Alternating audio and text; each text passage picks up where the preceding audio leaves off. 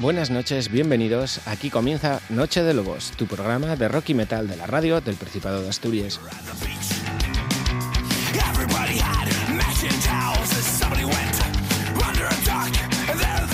Somos los de siempre, Sara Suárez Rico y Juan José García Otero. Gracias a todos por estar ahí al otro lado de la radio, de la televisión, en el canal en H D de la T P A o a través de www.rtpa.es barra radio desde cualquier lugar del mundo. ciento sesenta y nueve madrugadas juntos hacemos con la de hoy. Recordad que tenéis todos nuestros programas en nuestro podcast de iVox y también en el servicio de radio a la carta de la web de la R T P A. Que nos podéis seguir en las redes sociales como Noche de Lobos en Facebook y arroba Noche de Lobos en Twitter, y que también tenemos un canal de YouTube con más de cien vídeos. Echarle un huello. Una semana más tenemos la cueva llena siente, y muy grande, como Iñaki Uoho Antón y Jon Calvo de Inconscientes, o Richie, el bajista de los vigueses Aphonnic, que dejarán el techo de la lata de zinc peor que el de Balaídos este próximo fin de semana. Tenemos mucho que contar, así que vamos a darnos prisa para empezar, que luego los madrugadores protestan.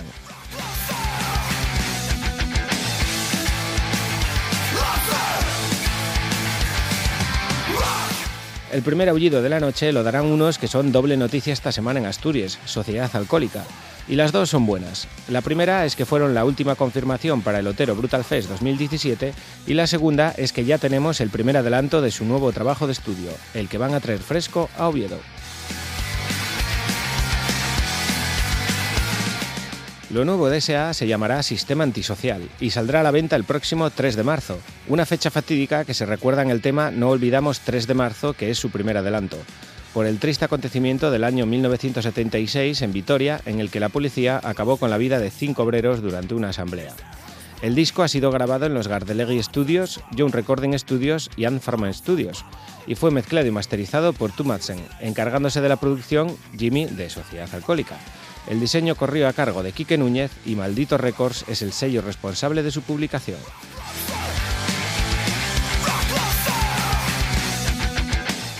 El próximo cinco de mayo los tendremos en el Otero, con el disco calentito bajo el brazo. Y para ir abriendo boca, aquí os dejamos el adelanto. El citado No Olvidamos, tres de marzo.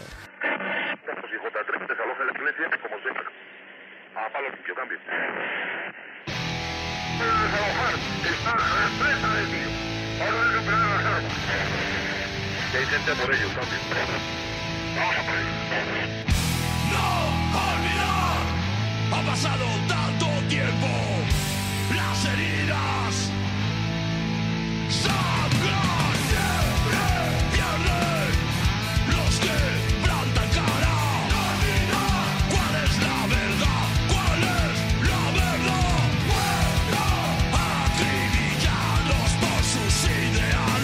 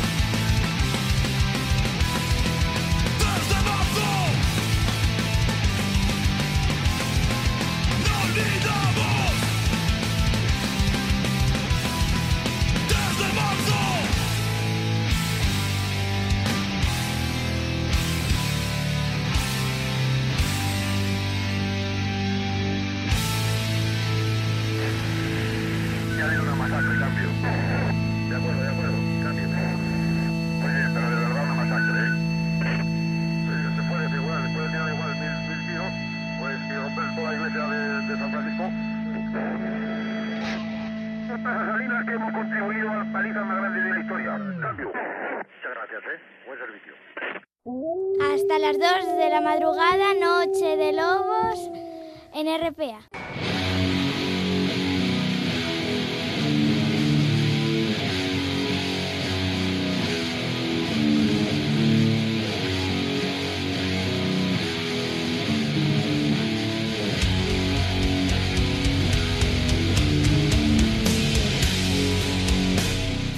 Bien, llegaos de nuevo, ya os decíamos que Sociedad Alcohólica fue el último grupo anunciado por la gente del Otero Brutal Fest, pero nos faltaba hablaros del penúltimo, Crowbar. Así pues, ya podemos recapitular. El Otero Brutal Fest dos mil diecisiete se celebrará los próximos cinco y seis de mayo, en principio de nuevo en la Plaza de Italia, falta confirmación, y el cartel ya completo es el siguiente: Sociedad Alcohólica, Crowbar, Tybrid, No I Am, Madball, Ignite, Angelus Apátrida, Worst, The Arson Project, Doctor Living Death, Anal Heart, Mint Taker, H dos O, Onslaught, Tragedy, Possession, Comeback from the Death, Elephants, Getting Tribal, Les Fortunate Songs, Los Montañeros de Kentucky, Pandemia y Payback.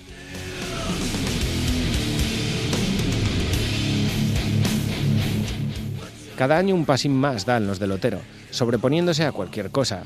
Esta semana nos darán la distribución por días, el precio del empanademonium y los precios también de la entrada de un día. Mientras tanto, a cuarenta y ocho euros tenéis el bono de dos días.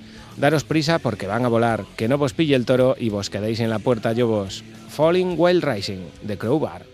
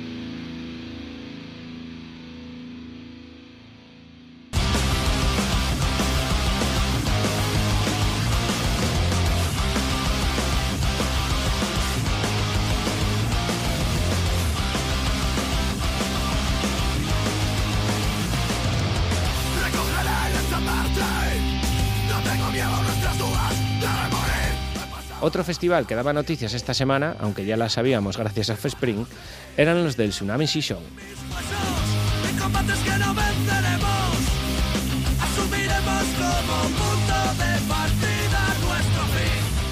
A los grupos que ya os anunciábamos el domingo pasado hay que añadir a Desacato, veintiocho y veintinueve de junio en cuatro escenarios diferentes de Xixón. Las primeras mil entradas al precio de veintinueve euros ya han volado y actualmente van a treinta y nueve. Así que si tenéis pensado asistir, daros prisa, que hay muchas ganas de Offspring, Pennywise y todo lo que promete el festival en torno al mismo, skate, surf, algo más que solo música.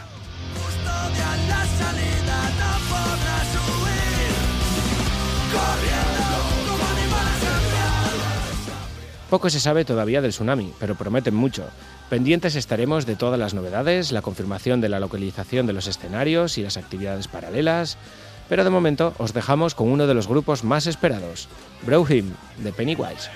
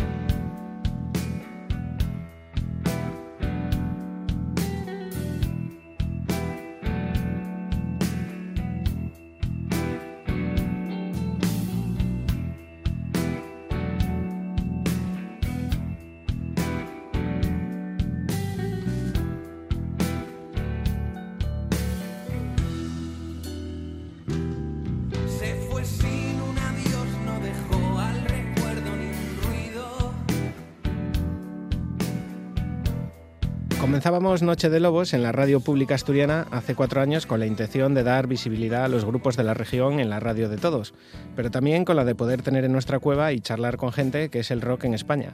En estos años han pasado por aquí Juan de Sociedad Alcohólica, Fernando de Reincidentes, Juan Car de Boicot, Charlie de los Suaves, El Drogas, y hoy tenemos a otro igual de grande, Iñaki Uoho Antón, guitarra de Platero, Extremo y ahora con su proyecto paralelo Inconscientes.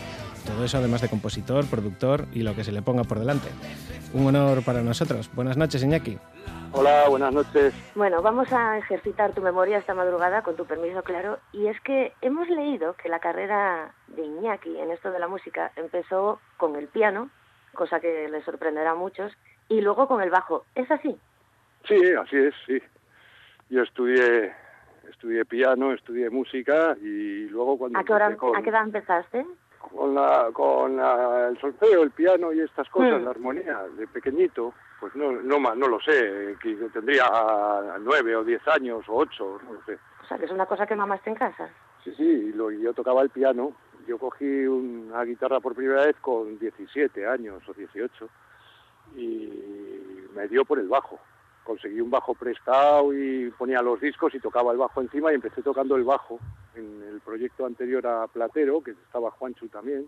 Sí. Y él, Juanchu tocaba la guitarra y yo tocaba el bajo, hasta que un día nos cambiamos.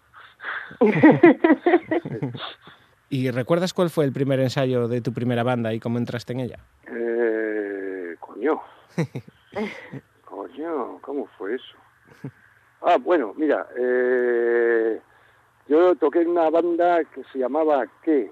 En un pueblo de aquí de Vizcaya, sí, y, y enseñaba a tocar el bajo a, a, a un tío que me dijo, eh, ¿por qué no te vienes a la banda y no sé qué? Y vienes a un ensayo y así empecé a tocar con ellos, así fue. Y tocando en aquella banda coincidí con, con Juanchu, que tocaba en otra. Y nos juntamos y empezamos a, a tocar y, y lo que más tarde acabaría siendo Platero. Sí. En el ochenta y nueve, sí. Jolín, pues sí que me estáis ejercitando la memoria. En aquellos que ya estaban dos miembros de Platero, como acabas de comentar. Platero nacía en mil novecientos ochenta y nueve. ¿Cómo surgió? Bueno, eh, tuvimos un... Uh, cuando teníamos veinte años o así, tuvimos un islote, eh, dejamos de tocar un año o así, y luego pues no teníamos local, alquilamos un garaje, nos pusimos a tocar allí, y Fito había estado viviendo en Málaga muchos años, pero de niño era vecino de Juancho. Entonces volvió a vivir a Bilbao, dijo Juancho, ah, pues voy a ensayar con unos colegas, ¿te vienes? Entonces se vino un día al ensayo y... Y en un descanso cogió la guitarra, se puso a tocar y, y hostia, y dije, oye, ¿tú cantas? Y dije, bueno, sí. Y, y, y, aquel, y aquel día empezó Platero y Tú. Nos lo sumamos, sí. ¿Y sabíais lo que teníais entre manos a finales de los ochenta, que la aventura duraría doce años dejando ocho discos por el camino? No, que va. Teníamos mucha ilusión por tocar y pensábamos que si un día nos dejaban tocar en... en alguna sala o en algún sitio íbamos a flipar, sin más. No nos imaginábamos que íbamos a ir nunca a una plaza toros o a un sitio así. Queríamos tocar, queríamos hacer canciones y, y ya te digo, que pues, me acuerdo perfectamente que decíamos, jo, veíamos a un grupo en una sala un poco así, decíamos, si algún día tocáramos aquí sería la hostia, bah, seguro que lo conseguimos. Pero hasta ahí no, no nunca pensamos que íbamos a conseguir vivir de ello y que íbamos a conseguir tanto. ¿Qué grupos solíais ir a ver en aquella época? ¿A qué conciertos ibais? No me acuerdo, me acuerdo que, bueno, los que a todos los que venían, ¿no? O sea, lo mismo que fuera Michael Field, que fuera Motorhead, que fuera los Barón Rojo, que venían de vez en cuando. Leño, no me acuerdo si estaba ya o era Rosendo solo, ah. Esa era la música que nos gustaba. Y pensando en Platero... Rory Gallagher, toda aquella gente. Y pensando en Platero, ¿cuál es el mejor recuerdo que se te viene a la cabeza? Uy, hay tantos, hay tantos. Eh, lo de Platero fue una historia muy bonita para... Imagínate, éramos unos chavales del barrio que nos pusimos a tocar y, y conseguimos eh, lo que era un sueño, lo conseguimos hacer realidad. Pero no sé, por destacar algo te diría... La primera vez, fíjate... Eh, Nosotros hicimos una maqueta, que eran unas cintas de casé en aquel entonces, que eh, las vendíamos por quinientas pelas. Y, sí. y las vendíamos por los bares, las dejábamos en los bares y luego recogíamos las pelas y tal, ¿no? Y nos comprábamos un pedal o lo que fuera. Y, y una vez pues tocamos en un bar en Bilbao, cuando acabábamos de hacer la maqueta, la de poco, y se llenó el bar de gente y la gente cantaba las canciones. Y yo flipé. Eh, para mí eso fue lo, lo más, yo, quizá lo, lo que más destacaría, lo más flipante. De repente te pones a tocar tu maqueta en un bar, a dar la lata, y resulta que es la gente la que canta las canciones y, y las tus canciones, y te quedas eh, flipado, ¿no? Pues, fíjate, era un bar y tocábamos en el suelo, pero se llenó de gente hasta la calle, la gente cantaba las canciones y para, para ese momento lo tengo grabado. Y si piensas en Platero, ¿qué canción se te viene a la cabeza? ¡Uf! Difícil. Me viene un batiburrillo de canciones tremendo, si pienso en Platero. Se me viene un batiburrillo de canciones tremendo. ¡Wow! Muchísimas. Es que además una cosa será lo que la, la que la gente te destaque o lo que la gente te pida, y otra cosa será a lo mejor la que para ti es a lo mejor más pues, especial, ¿no? Sí, ahora, pues no sé, nosotros los Inconscientes tocamos de vez en cuando alguna de Platero, ¿no? Y hay cada una con la que... Pues, to, com, ¿Cómo has perdido tú? Por ejemplo, una canción que no es muy famosa, pero que nos lo pasamos muy bien tocándola. Mira hacia mí, voy a acabar borracho, hay poco rock and roll... Sí. Es que pff, son tantas, son tantas y las hemos tocado tantas veces...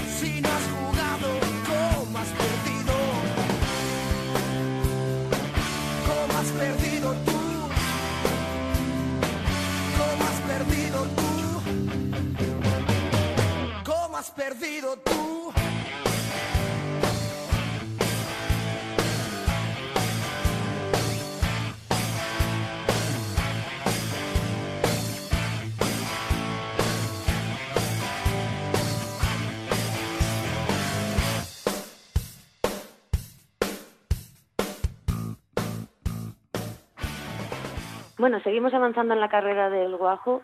Cualquiera se hubiera sentido realizado con una banda como Platero y Tú, pero en mil novecientos noventa y seis entrabas también en Extremoduro. ¿Cómo te dio por ahí? A mí no me dio.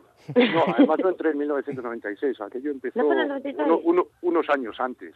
Bueno, en mil novecientos noventa y seis o noventa y cinco hicimos a Gila, que ya sí que trabajé directamente en el grupo, hicimos la gira aquella famosa de Platero y Extremo juntos, pero bueno, con Robe ya habíamos hecho La Pedra, aunque no se editó, y estaba guardada en un cajón unos años antes y ya... Pues aquello fue un, un tema de, de Roberto, no mío, que me iba siguiendo, me, nos pro, me propuso lo de La Pedra, lo hicimos y luego pues mandaba a, a Raúl, al manager que tenía, a buscarme para ir a conciertos, para que tocara. Decía, que no me sé las canciones, tú toca. y, y, y me llevaba y me llevaba y me llevaba y yo me lo pasaba de puta madre y cuando me di cuenta estaba ahí metido en todo el fregado. A Granada a preparar a Gila. Tocamos lo Platero y Tú en Ciudad Real y mandó a Raúl a buscarme porque me había, le había dicho yo que sí, que ya bajaré, que ya bajaré y no se fiaba y mandó a Raúl a buscarme para pa que, pa que bajara a Granada para preparar el disco, para allí, para los ensayos y tal. Y, y bueno, él ya sabemos cómo es, si se propone algo lo consigue. ¿Y cómo compagina uno la vida siendo la guitarra de dos de las bandas más importantes del país? Bueno, pues con había mucha energía en aquel tiempo, no, no, no faltaba, ¿no? Estamos hablando de hace casi veinte años, ¿no? O algo así, parecemos el abuelo Cebolleta, pero, pero eh, mientras el, la especie de sistema de funcionamiento que teníamos era mientras los Plateros preparábamos disco y grabábamos, los Extremos giraban, y mientras uh-huh. Extremoduro gira, eh, preparaba disco y eso... Girábamos los Plateros, girábamos un año sí y uno no, entonces yo podía hacer eso, y hasta que en el noventa y seis me parece que fue, hicimos la gira juntos, que aquello fue lo más divertido que hemos hecho en la, la vida, aunque yo me pasaba cuatro horas tocando, pero, yeah. pero nos lo pasábamos, nos lo pasamos muy bien. Pero a mí me da que eres, que eres una persona inquieta. Sí, me imagino que sí. según, con, según con quién lo compares, creo, ¿no? Ya, bueno, como, eso como todo, sí. Pero, pero sí, no me, no me, de vez en cuando me gusta descansar y, y tocarme las bolas, pero no aguanto demasiado tiempo, ¿no? En cuanto, si estoy un par de meses tranquilo, enseguida me empieza a dar vueltas la cabeza y empiezo a hacer lo que sea. El último trabajo de estudio de Platero fue Correos, en el dos mil, creo. ¿Por qué se, se cesó la actividad? Bueno, eh... parece que llegó un momento en el que las inquietudes de, pues iban por otro sitio, ¿no? Eh, estábamos sí. de acuerdo en qué música hacíamos, eh, nos pasaba bien, pero Fito iba más a, tendiendo al rock clásico, a, a lo que hemos visto luego que, que sí. hace Fito, ¿no? Sí, sí. Y nosotros estábamos más por el Marshall y la distorsión, eh, Juanchu con lo suyo y... Llegó un momento en que Fito pues, pues nos dijo que, que le apetecía, que no se veía cantando canciones eh, de Platero. Hay canciones que puedes seguir cantando hoy en día y canciones que te parecen demasiado juveniles, ¿no? Dependiendo Quizás, de los textos, sí, de todo. Sí, sí. Y, y bueno, pues pues como, como amigos que éramos dijimos, bueno, venga, pues hasta aquí. Y cada uno que, uh-huh. que tire con lo suyo. Juancho tiró con La Gripe, yo seguí con Robe y Fito, que ya había hecho una gira con Extremoduro como con Fito y los Fitipaldis, eh, pues eh, arreó con, con lo que le apetecía hacer. Y es que si no haces lo que te pide el cuerpo, no haces nada interesante, es imposible. Si haces algo porque te conviene o porque estás trabajando o porque tienes un grupo que ya tiene éxito, y dices, pues voy a seguir por aquí, aunque no me apetezca mucho, eh, dudo que pueda ser muy interesante lo que hagas. Hay que hacer lo que a uno le sale. Al año siguiente, dos mil uno, os juntabais Fito, Robe, Manolo Chinato y tú en una bendita locura llamada Estrechinato y Tú. Más que un disco, sí. un homenaje, ¿no? Eh, sí, eh, eh, no parábamos quieta la cabeza, no teníamos tiempo, pero lo íbamos sacando, íbamos sacando ratos... Eh, Teníamos ganas de hacer aquello, a Robe se le había ocurrido musicar los, las, los poemas de Manolo y, y hacer un disco diferente interesante. Y, y bueno, pues en los ratos que nos iban dejando libre, Extremoduro, Platero, eh, fuimos preparando aquello, seleccionando poemas, haciendo música. Es una forma muy diferente de trabajar, ¿no? Porque no hay, no hay melodía, no hay estrofa, es ni estribillo, haces música para que sea recitada, aunque sí metimos claro. alguna canción estándar adaptando los poemas y, bueno, son cosas que... que te quedan en el recuerdo, que siempre te alegras de haber hecho cosas diferentes y está muy bien. Antes te pedíamos una canción de Platero, ahora le toca a Extremoduro. ¿Cuál te gustaría que recordáramos ahora con los oyentes y por qué? No sé, es que fíjate lo que me estás diciendo, que seleccioné una canción de Extremoduro, ¿no? Que me pasó la vida tocando canciones de Extremoduro. eh, no, te puedo, no te puedo decir una, eh, es muy, muy difícil. Eh, me gusta tocar Sucede, me gusta tocar Puta, Fuego, eh, muchas, muchas. Me gusta tocar Calle Esperanza sin número, que no tiene nada que ver con estas que te he dicho. Eh, muchas. Pero bueno, ya te he dicho cuatro o cinco, ya puedes elegir tú una.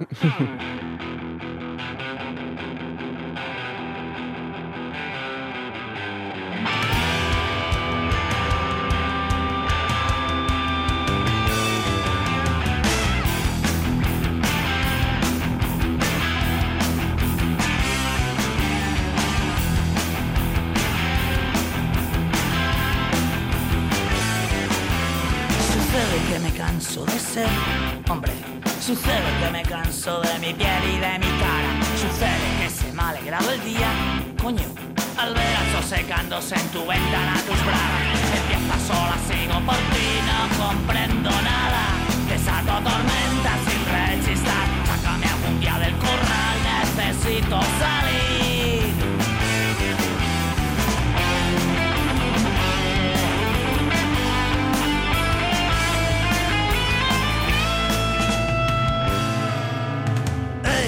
Lejos de mí, deja que corra el aire, no te quemes, va a salir el sol, sol, déjame en paz. La luna me ilumina, en esta ruina entra la claridad. ¿Quién quiere saber? Si estoy quemado, escondo un corazón helado y quema mi ser. No he vuelto a ser el mismo, desde que se fue Gilles, pizza, Mercurio y Camarón. Y me siento mejor. Si sé que tengo una estrellita pequeñita, pero firme, pero firme, pero firme.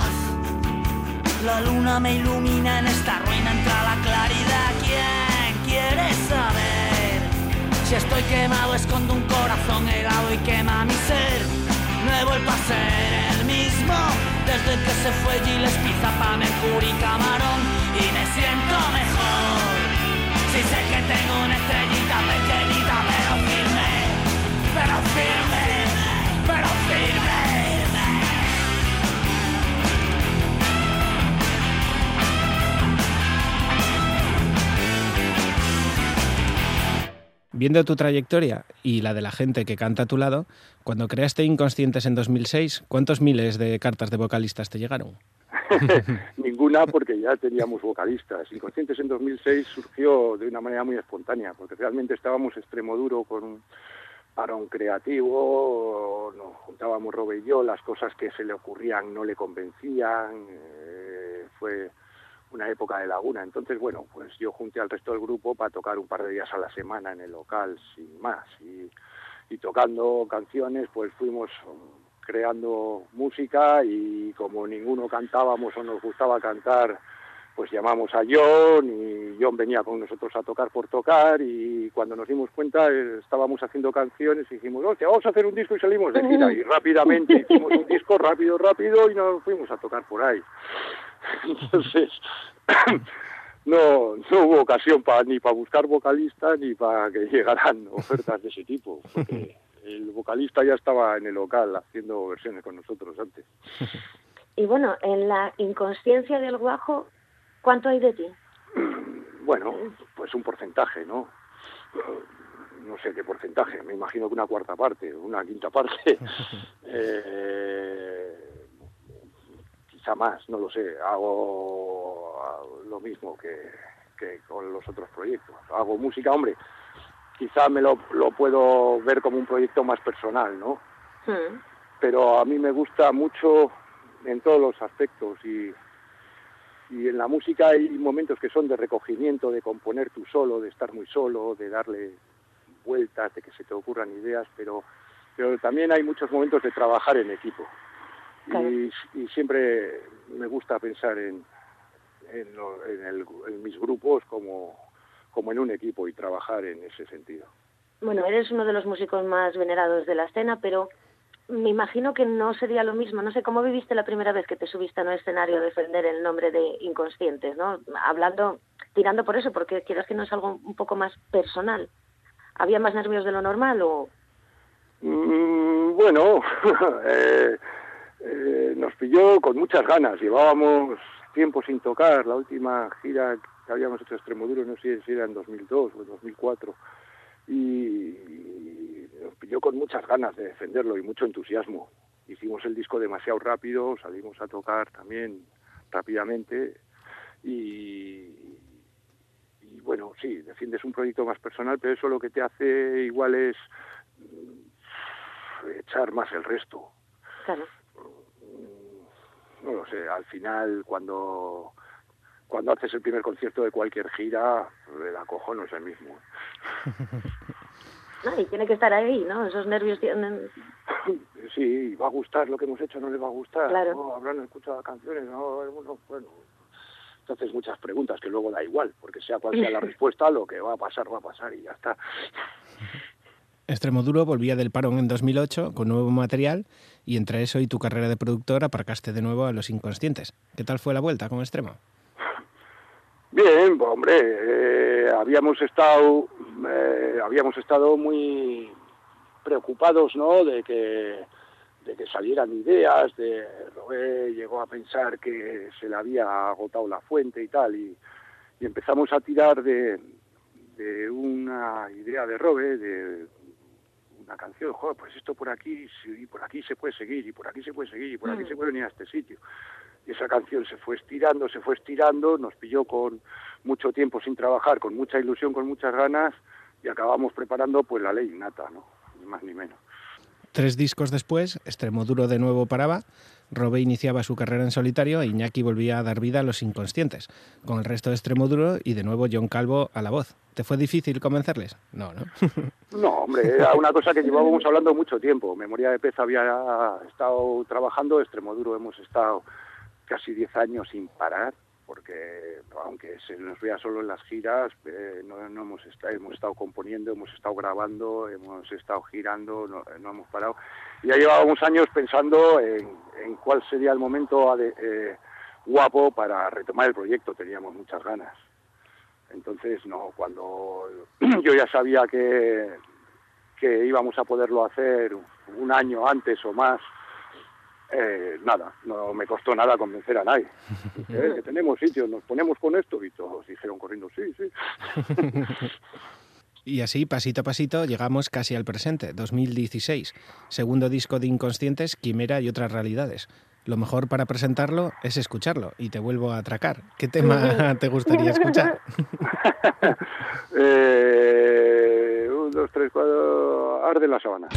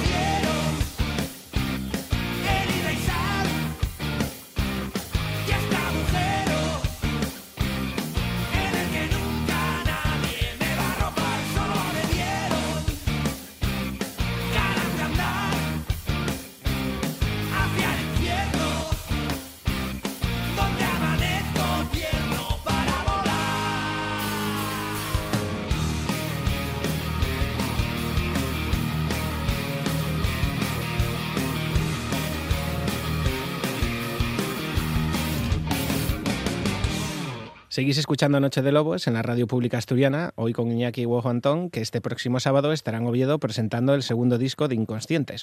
Un trabajo que son dos discos en un mismo envoltorio, ¿no? Sí, eh, son dos discos y además creo que hay que escucharlos separados. Yo he hecho la prueba cuando hemos estado trabajando en ello de escucharlo todo junto y me parece excesivo. Y lo veo como dos discos, un disco más rockero y un disco con más blues, más melodía, más tranquilo para otros momentos. Y, y aunque están en un mismo paquete, ¿no?, en un mismo cartón, yo a mí me gusta pensarlos como dos discos diferentes. Y a veces me arrepiento de que no estén en dos cajas diferentes y todo. Y bueno, ya nos comentaste un poco que ves las, lo ves como los grupos los ves en plan un poco democrático, ¿no? Pero ¿cómo se componen los temas de Inconscientes? ¿Cómo componéis las letras? ¿Cómo componéis la música? ¿Cómo os repartís? Bueno, se puede componer... Hay canciones que vienen de diversas maneras, ¿no? Hay ideas de mí y tal, pero bueno, la mayoría lo, lo hacemos Jon y yo, partimos de ideas muy básicas. Muchas, en este, en, en el primer disco había más ideas mías, en este disco hay más ideas de Jon, pero partimos de ideas muy básicas, de, de cosas de treinta a cuarenta segundos, y a partir de ahí nos juntamos, le damos caña, tocamos, grabamos y, y vamos dando forma a canciones, y, las, y cuando nos gusta la, la forma que cogen, pues decimos esta va. Y bueno, hemos estado... solo componiendo y preparando las canciones hasta que hemos pensado que estaban, hemos estado igual año y medio esta vez. ¿Y en este trabajo dices algo que no hayas podido mostrar en toda tu carrera o siempre tuviste cancha libre en tus anteriores proyectos? Bueno, bastante. No, eh, cuando estás haciendo música se te puede ocurrir cualquier cosa y puedes salir el toro por cualquier lado. Luego siempre lo tienes que poner de acuerdo con los demás, ¿no? Robe te dice, pero ¿qué coño has hecho aquí? De, esto no puede ser, que sí, joder, ya verás que... Bueno, aquí hago más lo que... O sea, eh, te, eh, tengo que ponerlo menos en común porque porque lo, no sé, lo vemos más claro. Hay son eh, personalidades diferentes. Pero creo que en cada trabajo nuevo que haces, pues... pues, pues te, de alguna manera buscas la manera de darte cancha, de hacer algo, intentas hacer algo nuevo, algo diferente, aunque sigas haciendo rock, pues bueno, buscas en una canción, eh, haces una parte inesperada, un sonido distinto, no sé. Siempre, siempre, siempre hay que, siempre hay que intentar buscarle cinco pies al gato, ¿no? Y bueno, lleváis de gira desde finales de enero, ¿no? ¿Qué tal estos primeros bolos? ¿Qué tal el recibimiento del público? Bien, hemos hecho tres solo, pero muy bien, muy bien, sí. En, en Coruña, por ejemplo, joder, para ser el segundo que estábamos muy acojonados, al final mon, se montó una fiesta bonita. Y, vamos, y sí, tiene, tiene buena pinta el arranque, tiene buena pinta. Estamos ya, hemos entrado, eh, estamos entrando en dinámica todavía, pero... estamos deseando que llegue el fin de semana para pa salir de casa. Sí. Y si comparas los primeros bolos con Platero a estos con Inconscientes, ¿crees que estamos mejor o peor en cuanto a salas, público? Uh, eh... Hay mejores condiciones, pero estamos peor. ¿Eh? Cuando empezamos los Platero había circuitos, se podía tocar más fácil, la gente tenía curiosidad, quería descubrir cosas nuevas, música, eh, se molestaba en escuchar música. Ahora... todo es de usar y tirar, de consumir rápido, eh, va más gente a ver a un tributo que al grupo original y flipas, dicen, nos estamos volviendo sin normales, a lo mejor sí, nos estamos volviendo sin pollas. En general, no, eso, eh, eso son cosas que yo pienso, luego habrá quien las analice que tenga más capacidad que yo, no lo sé. Bueno, editáis a través de Dromedario Records, sello navarro, con pocos pero contundentes nombres. En general, ¿qué tal la experiencia con las discográficas? Y en particular, en particular ¿qué tal con, con Dromedario? Bueno, con Dromedario muy bien porque, bueno, es gente que ha vivido lo mismo que nosotros, viene de, de la calle, casa. De músicos, de tocar música y, y, sabe, y, y sabe lo que hay. Estamos en la misma onda. Hmm. Con las grandes discográficas, pues ya se sabe. Eso se ha hablado tanto que no voy a decir nada nuevo.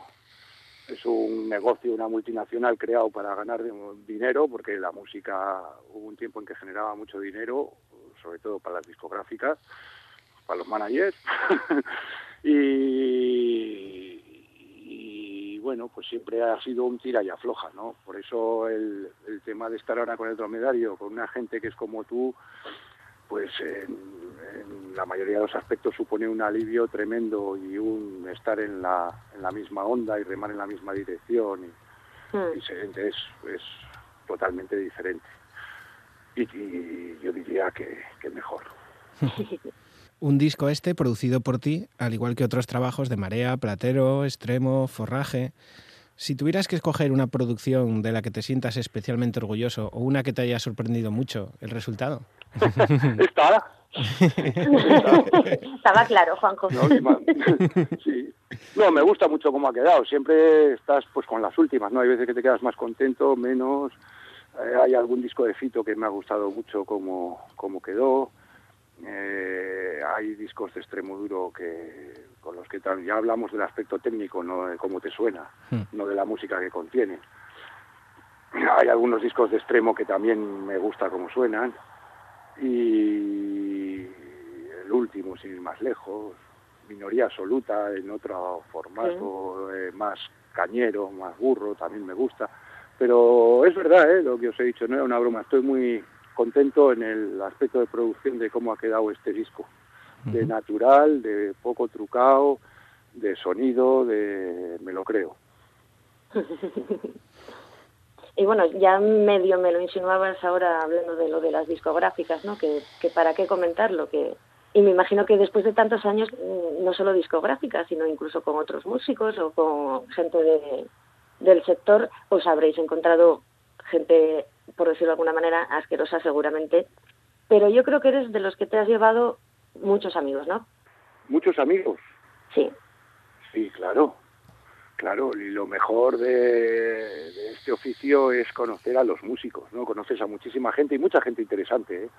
Gente de la calle también, aficionados, eh, eh, gente de puta madre, que la vas conociendo y la vas viendo año tras año en un sitio y en otro, y sobre todo los músicos.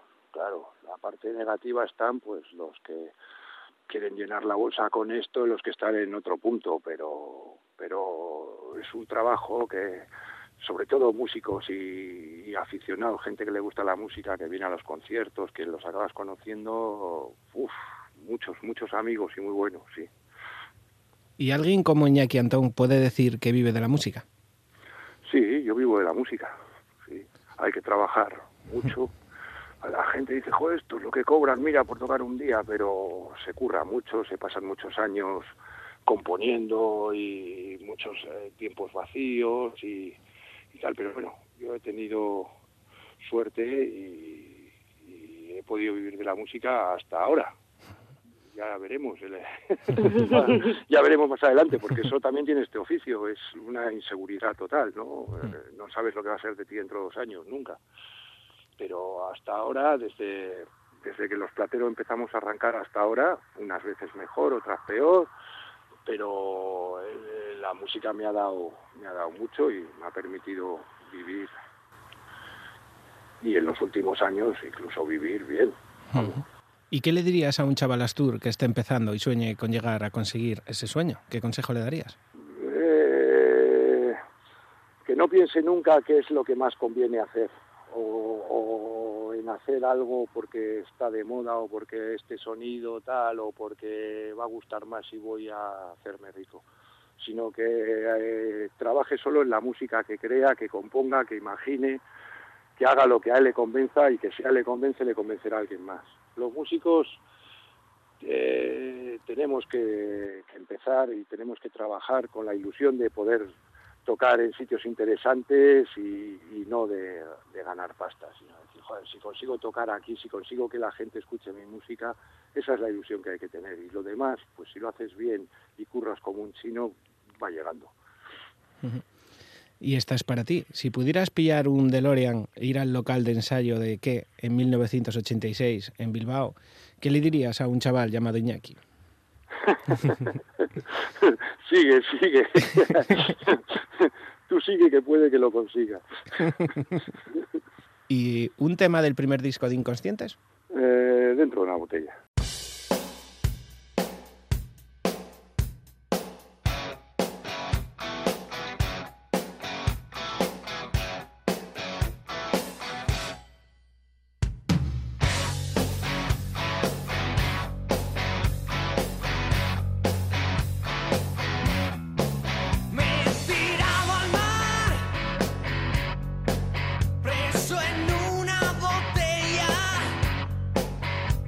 Lost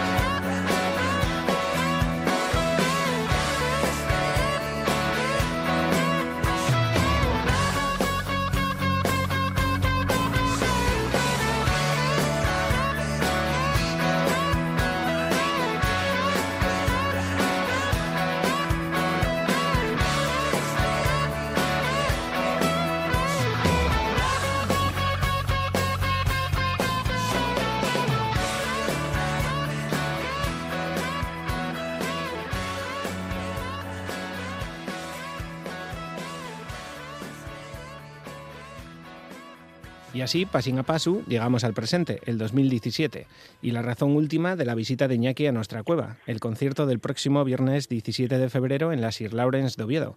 No es la primera vez que visitas la tierrina, desde luego. ¿Tienes eh, recuerdos del público astur? Sí, sí, mi padre era asturiano, además. Ay, no lo sabíamos. Me, me gusta mucho, sí. ¿De dónde? Mi padre, mi padre era de un concejo que se llamaba Villarrubia, pero que tú ya no lo conoces porque desapareció, fue absorbido por Gijón, cuando Gijón uh-huh. creció. Ahí, eh, un pueblino de las, de las afueras de Gijón, cuando Gijón era más pequeño, es asturiano. Y, y por eso con Asturias tengo un punto, lógicamente, muy especial. Uh-huh. Mi padre me hablaba con el acento... ¡Cágame en la hostia! y, y me gusta. Yo voy a Asturias, cuando vamos a tocar, voy a tocar, me encanta, pero yo voy a Asturias por, por el gusto de ir muchas veces, tres o cuatro veces al año. Eh, me voy bien a la parte de Llanes, Eh, bien a, por, a Gijón, a darme una vuelta por Oviedo, por la parte aquella de los bares de la Cuesta, que no me acuerdo cómo se llama la calle esa. La Gascona. Eh, o la calle Mon. Sí, a los, mon, a los montes también. Yo, yo cuando, cuando, me, cuando me quiero escapar de esto, que me voy a ir tres días por ahí, a, de, me, siempre me tira mucho ir para Asturias. Es lógico, siendo mi padre allí también, claro. Hace unos meses hablábamos con Cuchi, Alén y El Piñas, que venían a Oviedo con sus proyectos en solitario. Nos comentaban que era un placer volver a tocar con la gente delante de la cara. ¿Te ocurre lo mismo? Sí, siempre me ha pasado. Eh, tocar en salas es, es tocar rock, ¿no? Eh, sí. Rock es una música de, de club, de sala y... Tocar en grandes sitios es muy emocionante, te acojonas, mucha gente, mucha movida, es otra otra cosa, pero tocar delante de la gente en una sala con el amplificador y el micrófono ahí puesto, tiquitaca, es, es para a mí para mí tiene mucho sentido, es el sentido del rock y me, me gusta mucho. Me gusta mucho. Ojalá, ojalá con, con grupos que han crecido se pudiera hacer eso, ¿no? De vez en cuando, por placer que no se puede. Y a estas alturas, Iñaki, ¿cómo te definirías? ¿Músico, compositor, productor? Ay, no soy de definirme. No soy de definirme. Escucho lo que... ¿Y qué te da más satisfacción? Escucho lo que decís, escucho lo que decís. Pues, sobre todo, no sé, sobre todo músico, ¿no? Sobre todo, lo, creo que de todas las cosas que hago, lo que más me divierte es cuando creas canciones, ¿no? Desde el silencio vas haciendo cosas, las vas armando. Eso es lo que más me flipa y luego tocar en directo, claro. ¿Y la que más sudores te cuesta? La que más sudores me cuesta tocar en directo. A la vista. Te la dejé a huevo, ¿eh? Bueno, a ver, para que la Sir Lawrence esté llena, cuéntale a la gente que se va a perder este próximo viernes en Oviedo si se quedan en casa y no van a verte. En casa no hay que quedarse, hombre. Eso Yo lo que, es, lo, lo, lo que estoy seguro de que... A ver, eh, ¿cómo lo digo? Que por doce euros no te van a dar en un bar eh, una hora y media más divertida que nosotros, seguro. Y el que venga y le parezca que esto que he dicho era mentira, le invito a todo lo que se tome. Pues muchísimas gracias, Guajo. Un placer y esperamos volver a charlar pronto. Ojalá. Y eso sí, antes de irte, tenemos que atracarte por última vez y nos tienes que dejar con una canción de Inconscientes que vayamos a escuchar este próximo viernes. Una canción de Inconscientes que vayamos a escuchar este próximo viernes. Vamos a escuchar muchas. eh, eh, El último hombre libre, por ejemplo.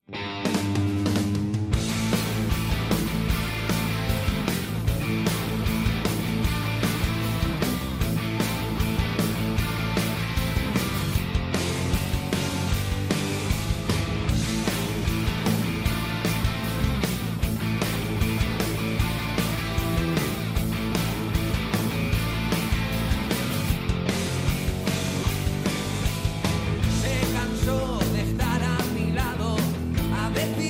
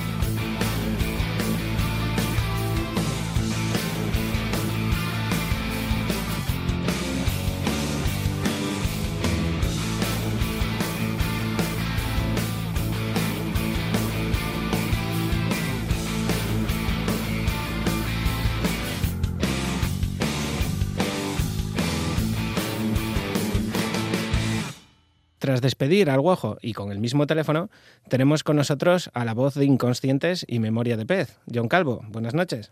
Muy buenas noches. ¿Inconscientes fue tu primer proyecto o venías de otros? Venía, venía de Memoria de Pez, era un proyecto anterior. Lo único que no publicamos antes el disco Inconscientes, pero, pero sí que es antes Memoria de Pez. Se lo preguntábamos antes a Iñaki. Los vocalistas de sus bandas suelen tener luego una carrera bastante digna. Supongo que no te lo pensaste cuando te lo ofrecieron, o te ofreciste tú. ¿Cómo fue? Pues eh, fue una temporada en la que ellos quedaban para ensayar sin Robe y eh, necesitaban a alguien que cantara las canciones. Y justo era cuando yo estaba grabando el disco con Memoria de Pez, en el estudio de Iñaki, en casa de Iñaki, y me lo ofrecieron ellos, pues eso, bah, sin ninguna pretensión de ningún tipo por tocar y pasárnoslo bien. Lo único que vimos que funcionaba, que sonaba guapo, y pues, empezamos a montar canciones, y así fue como empezó toda la historia de Inconscientes. Y tras la vuelta de Extremoduro, volvemos a Memoria de Pez, ¿no? Sí, señor. Al origen, vuelta al origen. El primer disco de Memoria de Pez, En el mar de los sueños, de dos mil ocho, se editó bajo la discográfica Music de Iñaki. ¿Todo queda mejor con alguien que te conoce? Pues sí, encima en esa época eh, éramos muy jóvenes, teníamos muy poca experiencia, e Iñaki nos hizo la labor de producir el disco y la verdad que a todos los Memoria de Pez nos vino muy bien aprender de una persona tan experimentada en estudio. Uh-huh. Fue una forma bonita de desvirgarnos en el estudio. ¿Y recuerdas cuál fue el primer concierto de Memoria de Pez? Pues como Memoria de Pez dimos un concierto, de, el primero fue en el Anchoqui, pero unas semanas antes tocamos en, en un bar que ya no existe en Guernica, que se llama el Metropol. Y estuvo muy bien, fue una fiesta que preparamos eso para, para quitarnos un poco el, el canguelo del directo. Y, y sí, fue, lo recuerdo, tengo muy buen recuerdo de esa noche. Tocamos con La Gripe, creo recordar. Vaya. En dos mil once llega el segundo disco, cien nudos por segundo, el que os abrió las puertas del resto de la península. ¿Lo vivisteis así vosotros? Bueno, ya ya con el primero sentimos que, que nos extendíamos un poco, porque al haber hecho de, de teloneros en la gira de Extremoduro, pues sí que había gente que ya nos conocía. Sí. Y en ese segundo, pues sí, un poquito más, para abrirnos un poquito más y para ir por nuestra cuenta, pero, pero el, con el primero ya notamos que la cosa se hacía grande, sí. Y de esos dos discos, ¿qué canción te gustaría escuchar ahora? Oh, pues... Tela Marinera. Duele mucho siempre esta pregunta. Pues la primera de, de cien nudos por segundo. Hay un instrumental y luego la siguiente es...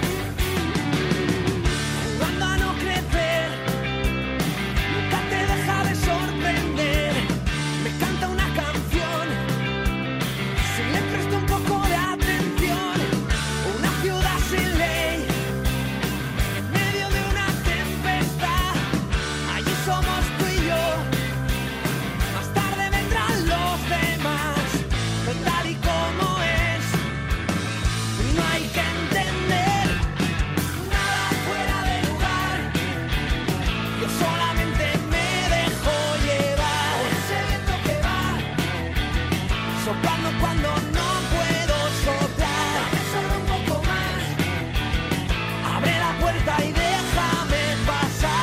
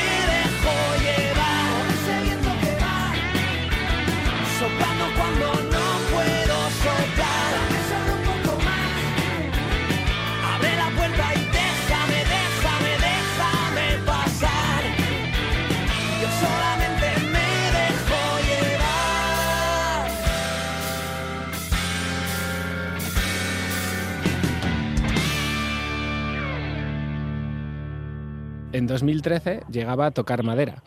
¿Qué cambió en la composición de las canciones del primer disco al tercero? ¿O no cambió nada? Sí, sí, sí, que cambió la cosa. En, en respecto a, del, del segundo al tercero sí que hay una evolución a, a hacer las cosas más sencillas, a intentar ser más contundentes, eh, sin tirar tanto de arreglos, sin rellenar, intentar rellenar todos los huecos, haciendo lo simple y contundente, sí que creo que se nota. ¿Y cuándo recibiste la llamada de Guajo para el segundo disco de Inconscientes? Pues no ha sido una llamada en concreto, porque durante todo este tiempo nos veíamos en conciertos, tanto en los de Extremoduro como los de Memoria de Pez, en los de bandas amigas, y solíamos hablar de, de que nos gustaría hacer algo, lo único que pues eso no, no, no veíamos el momento.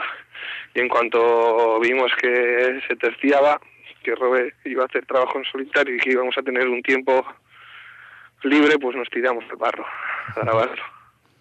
Y ya con Inconscientes, ¿hay algún concierto del que guardes un recuerdo especial? Pues de muchos, podría hablarte de muchos, pero no sé, por... por señalar uno así, en Jumilla hicimos un concierto muy bonito. Es un pueblo de, de, de entre Albacete y Murcia, por ahí anda. ¿Y Memoria de Pez volverá de nuevo? Sí que volverá, cuando esto se tranquilice un poco y se, nos, me centre yo más en la gira esté ya rodada, pues eh, volveremos al trabajo, sí, claro que sí. ¿Y cuánto hay de Jon Calvo en Inconscientes? ¿Y cuánto hay de Jon Calvo en Memoria de Pez? Pues... pues lo mismo, yo creo. Yo intento aportar todo lo que puedo en los dos grupos.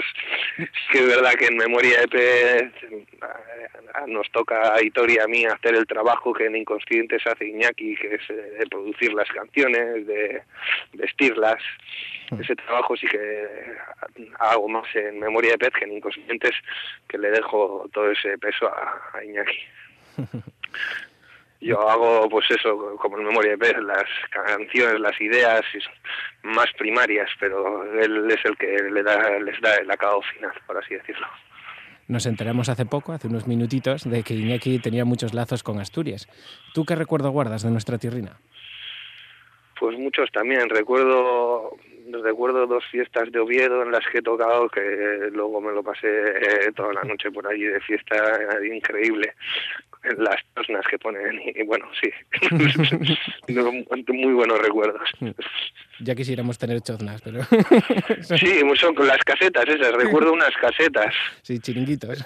Sí, los chiringuitos, sí. Me recuerdo haberme pasado toda la noche en los chiringuitos con gente muy maja, con asturianas y gallegas. Este próximo viernes diecisiete vuelves a Oviedo, a las Sir Lawrence. ¿Por qué la gente no puede perdérselo?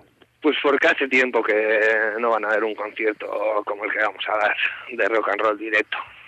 Pues muchas gracias, Jon. Vamos a volver a hablar pronto, ya sea con Inconscientes o con Memoria de Pez o con lo que sea que hagas, porque te estaremos vigilando. Y muchas gracias por atendernos. Muchas gracias a ti, Juanma. Eso sí, antes de irte, tienes que dejarnos con un tema de Inconscientes que vaya a sonar este próximo viernes. A ver si no coincides con el Guajo. ¿Cuál va a ser? Eh... enemigo. Soy mi enemigo.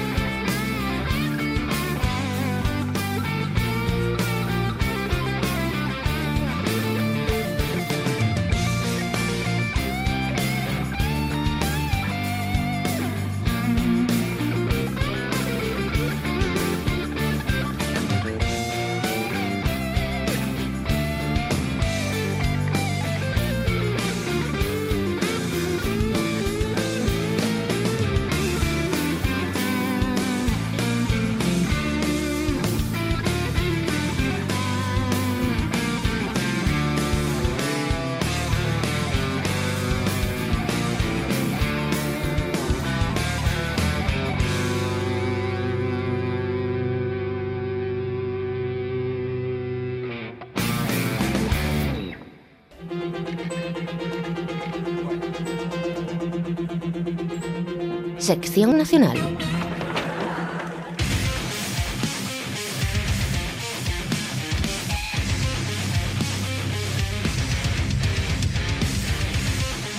Desde Madrid nos llegaba esta pasada semana una copia de Ether, lo nuevo de Somas Cure.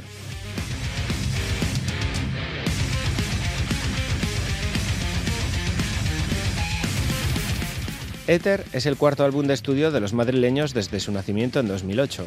Chema Fons a la voz, Borja Iglesias y Álvaro Longarela a las guitarras, Viti Crocuta Pérez al bajo y Darío Gómez a la batería son Somas Cure. doce temas editados el pasado trece de enero a través de Rock Estatal Records y que van a presentar este próximo sábado dieciocho en Madrid, en la Chango Live.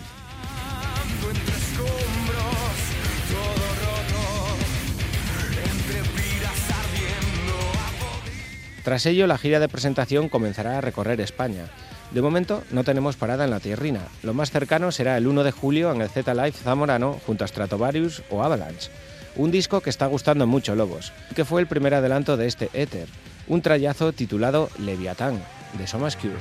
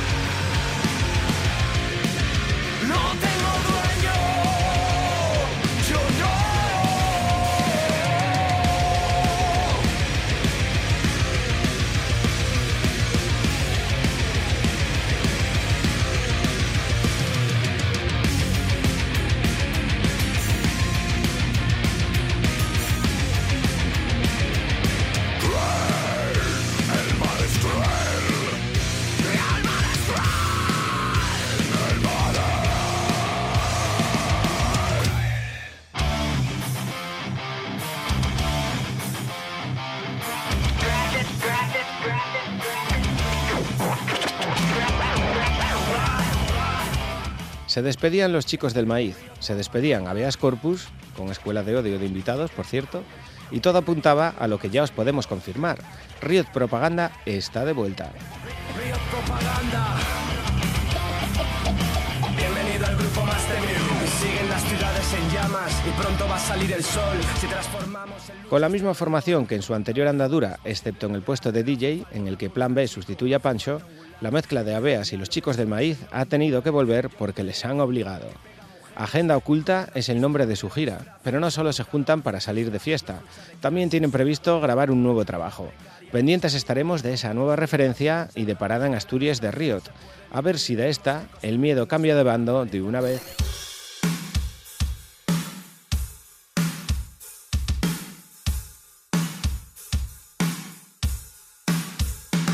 Siguen sangrando las venas del pueblo, siguen cerrando colegios, han convertido estar explotado en un privilegio. El precio, tu dignidad no lo dudes, la gravedad se torna frágil aquí en el trapecio. Multitudes violadas, ropa traña, censura, la marca España, un padre de familia, buscando en la basura. Cultura de pandereta y farla, futuro biólogo abandona la carrera, no puede pagarla. Otro debate, otra charla, otra mani, otro amigo.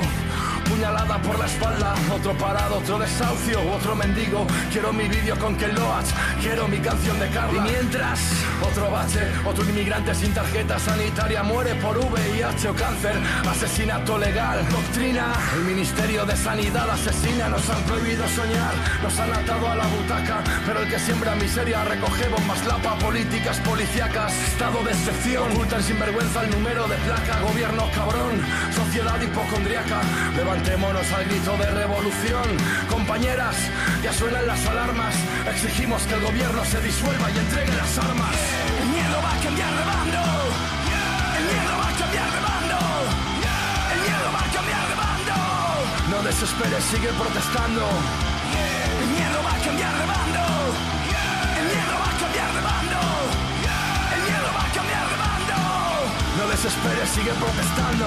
Mamá, mamá, ¿qué hay hoy de comer?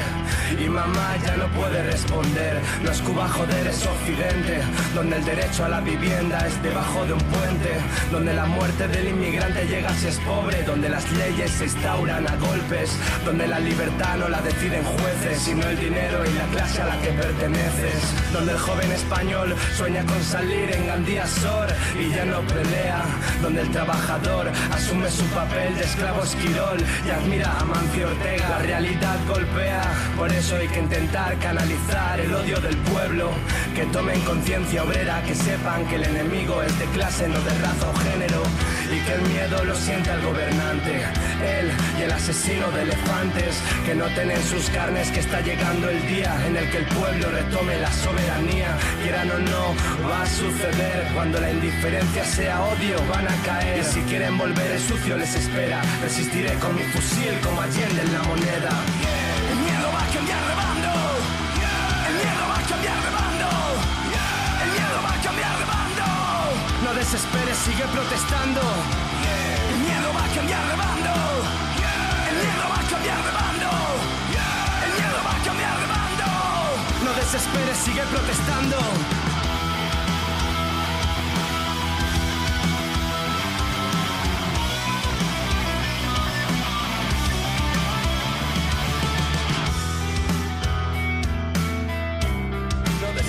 Sigue protestando. No desesperes, sigue protestando. No desesperes, sigue protestando.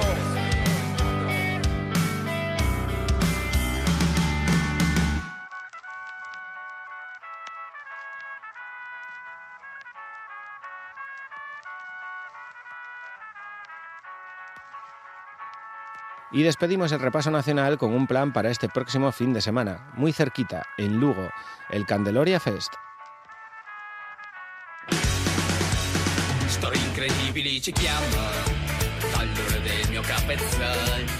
Por solo veintiséis euros, el próximo viernes diecisiete y sábado dieciocho de febrero, en el Pazo de Feiras y Congresos de Lugo, estarán las siguientes bandas: Sociedad Alcohólica, Labregos do Tempo dos Sputniks, Rebelión do Inframundo, Lendacaris Muertos, Talco, Desacato, Ruxe Ruxe, Los Gatillazo, Aspencat, Da Guitarría, Falperris, Arritmia, E Z A R y De Lombaos.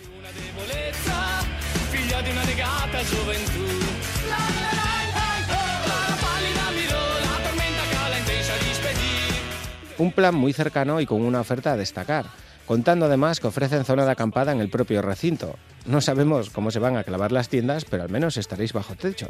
Así que apuntar, yobos. Un festi para pegar, por ejemplo, unos botes con la torre de talco. I tori conduco l'anima al suolo, mio antico porto, tra invisibili notte di un farbuffone rilassata al suono di un legittimo canto distorto, dall'esilio dell'immaginazione, vagai tra gente e terre che mi hanno adottato, e in cambio di una risata e chi di storia, lungo le strade di una saggezza dimenticata, di indomabili notti calde di gloria.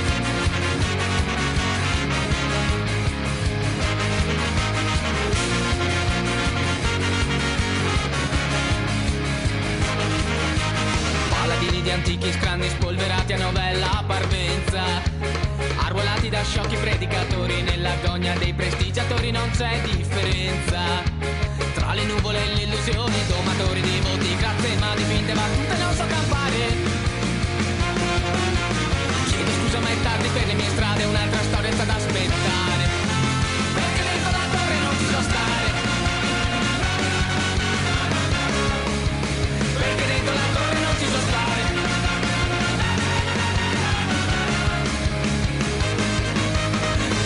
Conduco il cuore lontano da quel vecchio porto, dove non c'è posto per un buffone lieto e saldo sull'equilibrio di un fato risorto, ma lontano dall'illusione se un domani istinto mi ammonirà, che un circo instabile in delirio di libertà, seguo il richiamo di antiche glorie, lungo sentiero dimenticato per risalire, perché ancora piano per ripartire.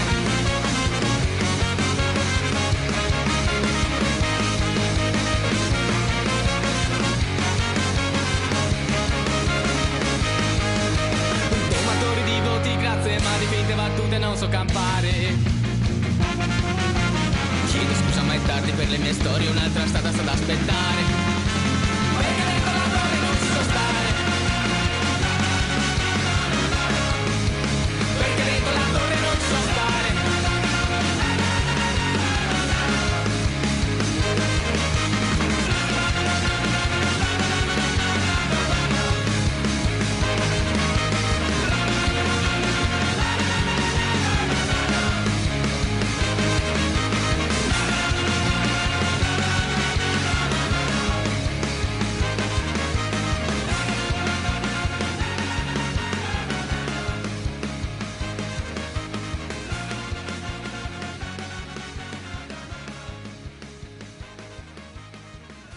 hasta las dos de la madrugada, Noche de Lobos en R P A.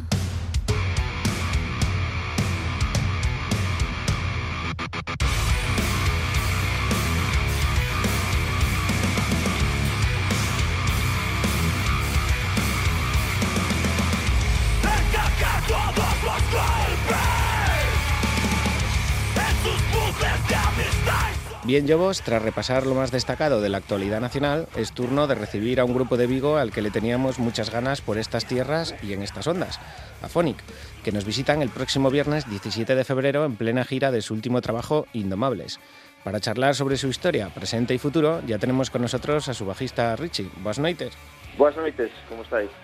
Por aquí todo bien. Aphonnic nacía a comienzos del tercer milenio, pero ¿qué hacías antes de entrar en la banda? ¿Cómo comenzaste en esto de la música? Bueno, los comienzos yo creo que es un poco parecido así eh, a rasgos generales, ¿no? Todo el mundo te juntas así con, con amigos que, que bueno, que tocan, que empiezan así y tal, un poco de, bueno, pues por la curiosidad y tal, y, y bueno, pues te acaba enganchando, te acaba enganchando hasta que lo llevas, pues cada uno lo lleva al, al nivel que, que, que le pide el cuerpo, ¿no? Y, y bueno, yo pienso que todo el mundo empieza un poco de la, de la misma manera, con amigos y, y por pasar un poco el buen rato y, y tal, ¿no? ¿Y cómo nació la banda? ¿De quién fue la idea?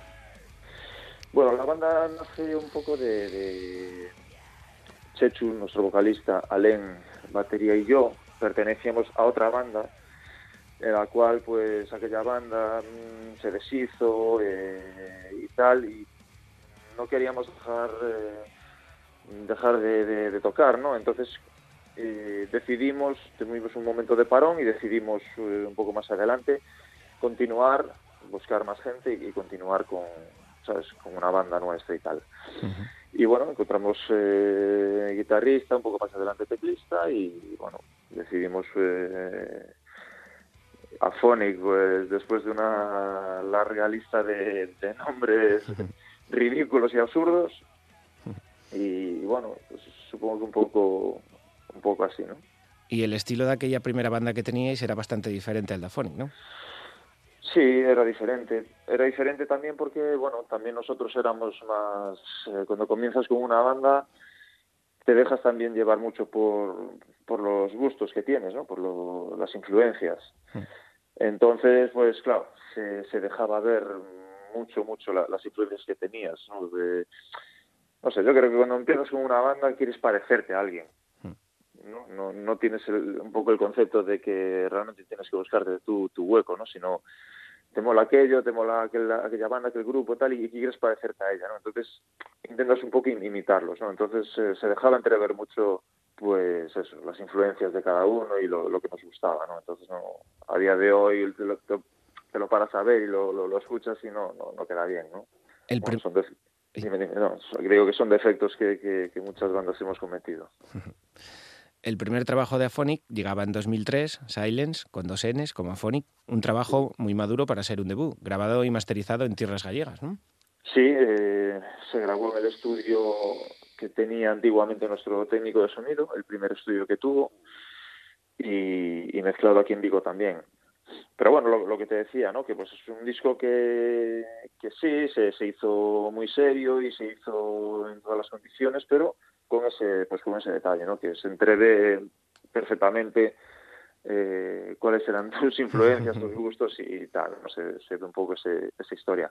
Pero bueno, como debut no estuvo mal, no estuvo mal, lo que pasa es que, bueno, pues el inglés tampoco era nuestro punto fuerte y tal, y hubo que hacer también varios, varios cambios. Un debut para el que cuidasteis mucho la presentación, una pista interactiva, fotos, make-off.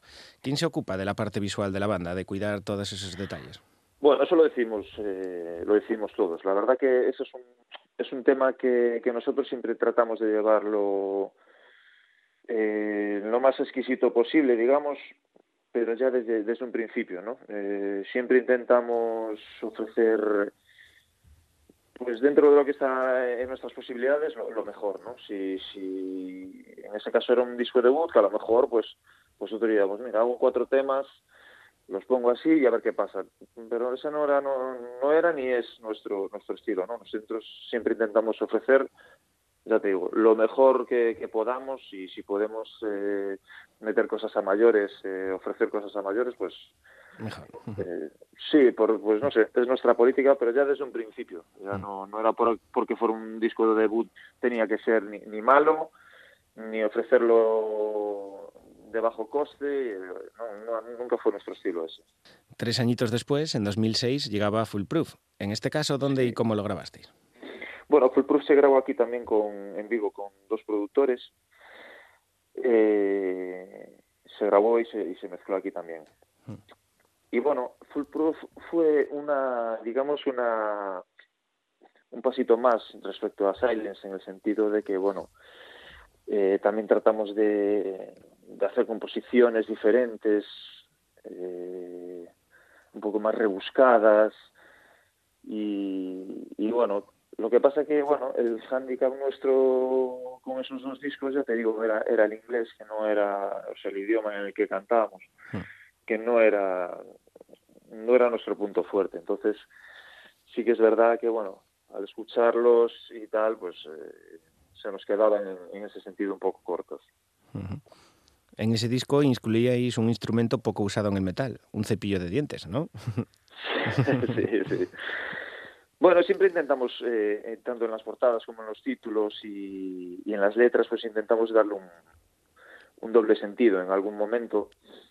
Y bueno, ese, en ese sentido era, pues bueno, eh, todo el mundo te intenta lavar la boca, ¿no? De, de alguna manera. Y era un poco, pues, la, la imagen que queríamos representar sobre, sobre ese tema. ¿Y quién se encarga de componer la música y las letras de vuestros temas? ¿Qué se compone antes o depende de cada canción?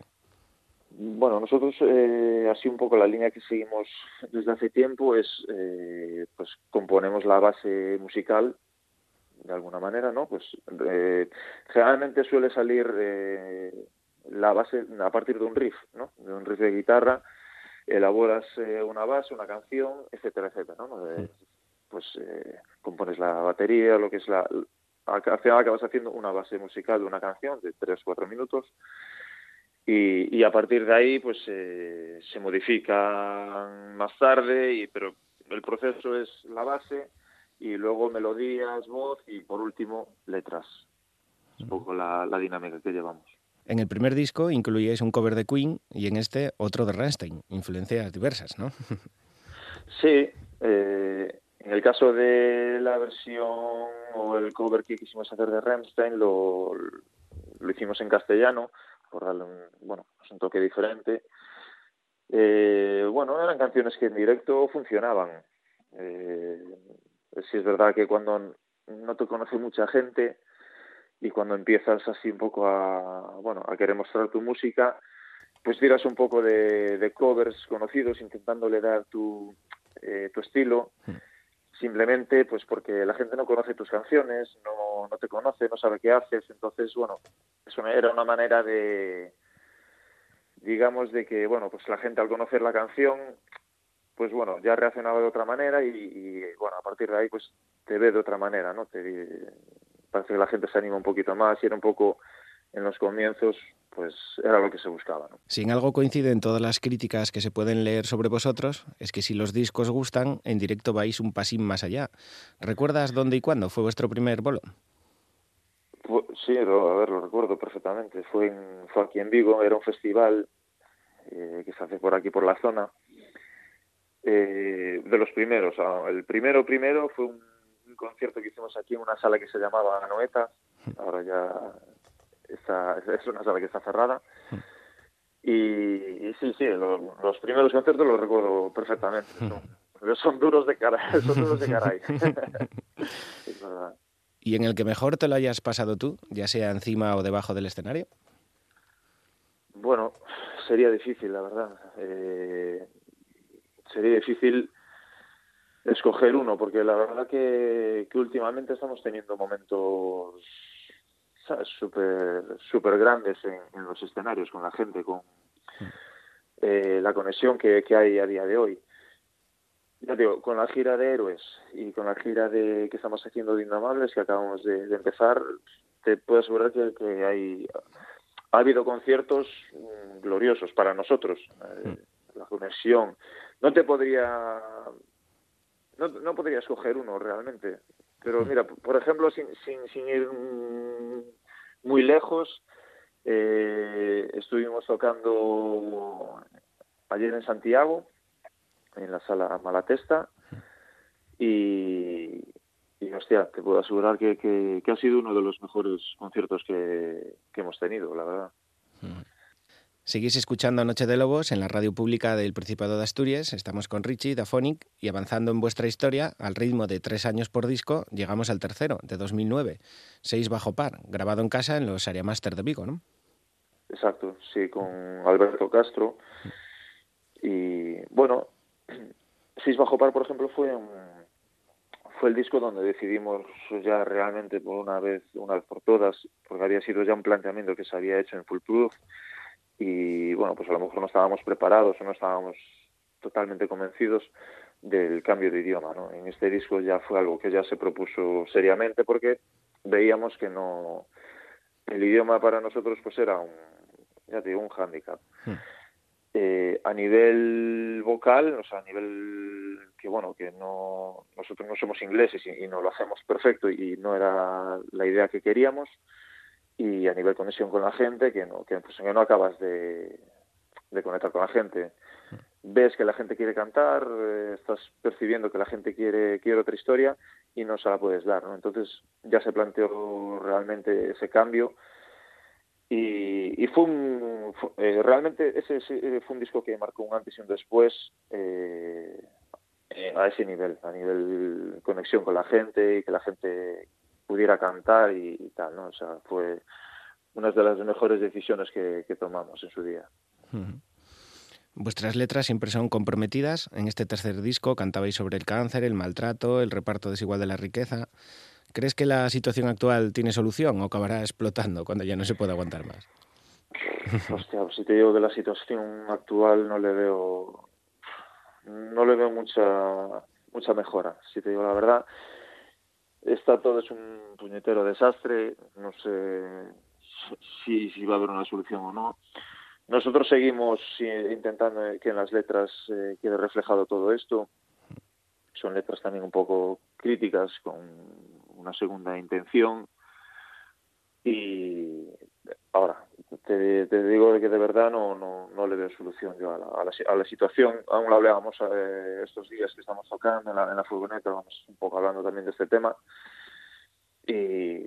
Y no, no le ves una solución, por lo menos a, a corto o medio plazo, yo tampoco le veo una, ¿sabes? un cambio, no lo veo. La idea que teníamos de Vigo en nuestra tierra, allá por los noventa y tal, es que se hacía mucha y muy buena música. ¿Hay relevo para aquellas generaciones? ¿Tenéis bandas jóvenes por la zona? Sí, no, me refiero, Vigo siempre... Me refiero, siempre Vigo fue una... una ciudad con mogollón de grupos, mogollón de, de historia musical y de movimiento musical. Eh, locales, gente que, que toca en cualquier lado, eh, con cuatro amigos, gente que toca con dos, tres bandas. Hay mogollón de movimiento y de, de todo tipo. Es un poco, eh, digamos, contrario a, a luego al, al movimiento que hay de gente que va a los conciertos, ¿no? Eh, hay mucho grupo, hay mucho movimiento, y luego parece que no hay tanto tanta gente que siga ese movimiento, ¿no? Es, es un poco una contradicción. Pero pero Vigo es y siempre fue una ciudad musical. ¿Y el máximo problema de Vigo es que el tejado de Balaídos es de Uralita o tenéis otros más importantes? Bueno, ahora mismo parece que es el más importante, eh, que, que parece que vamos a matar aquí a, a cuatro espectadores con, con las Uralitas volando. Ahora hay un follón aquí montado que pues te puedo asegurar que no, no hay otra cosa. O sea, ahora mismo todo, todo está alrededor de eso, ¿no? No sé, yo creo que eso es todo la, la prensa y... Eh, al final el, el fútbol, el deporte se convierte en un salsa rosa también y pues eh, la prensa necesita noticias y como haya algo ya se, se aferran a eso y ya te digo, aquí está está Vigo colapsado con, con, con, con todo esto de, de, de Balaídos. Con el segundo disco ya habíais pisado muchos escenarios y este tercero os confirmaba. Habéis compartido escenario con Hallet, Sober, Esquizo, Habeas Corpus, Scundefe... ¿Te queda alguna espinita clavada de un grupo con el que tú quieras compartir escenario y todavía no hayáis podido? Bueno, eh, espinita sí, de, de que quieras tocar con alguien, eh, en concreto no. Nos gustaría tocar con, con, con muchas bandas. Al final son cosas que, que te quedan para ti y, y las recordarás el día de mañana. No hay ninguna banda en concreto con la que te gustaría, o sea, con la que quisiera tocar, pues sí o sí. Me gustaría tocar con muchas bandas, pero ninguna en concreto que diga, hostia, quiero tocar con esta banda. No la, no la hay. Nosotros lo que queremos es eh, tocar lo máximo posible, en las mejores condiciones que se puedan, ofrecer nuestra música, y si puede ser con bandas eh, grandes y llevarte eso para casa, pues es cojonudo, ¿no?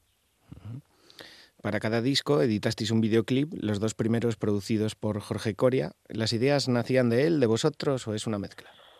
Bueno, era una mezcla. Al principio de todo, cuando trabajamos con, con Coira, eh, él es un, eh, es un director eh, bastante reconocido aquí, ¿no? Entonces, un poco nos dejábamos guiar también por él, más las ideas que nosotros teníamos, y hacíamos así una, un pequeño guión y, y tirábamos un poco para adelante, ¿no? Pero siempre un poco dejándonos también guiar por él, porque él era el que entendía, ¿no? Eh, un poco de, de cine y tal.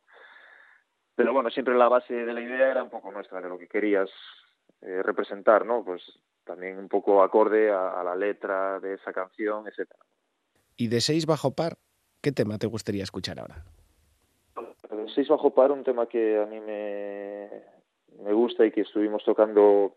De hecho, hasta hasta esta fiera con Indomables es, eh, es Lo Suyo, que es una canción, ya no en disco, pero en directo, que es una canción que funcionaba súper bien. Y bueno, era una canción que empieza, acaba y no, no falla.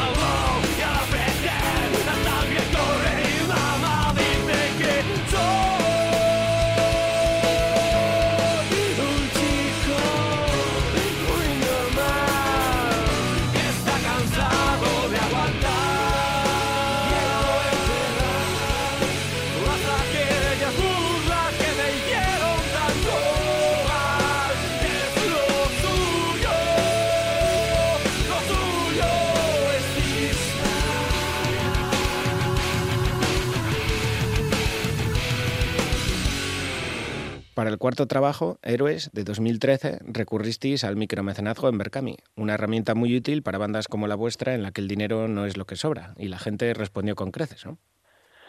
Pues sí, la verdad que era la primera vez que, que utilizábamos este método, esta plataforma, y, y estamos súper satisfechos y contentos de, de la reacción que tuvo la gente, porque en este caso, no, era la primera vez que, que hacíamos esto.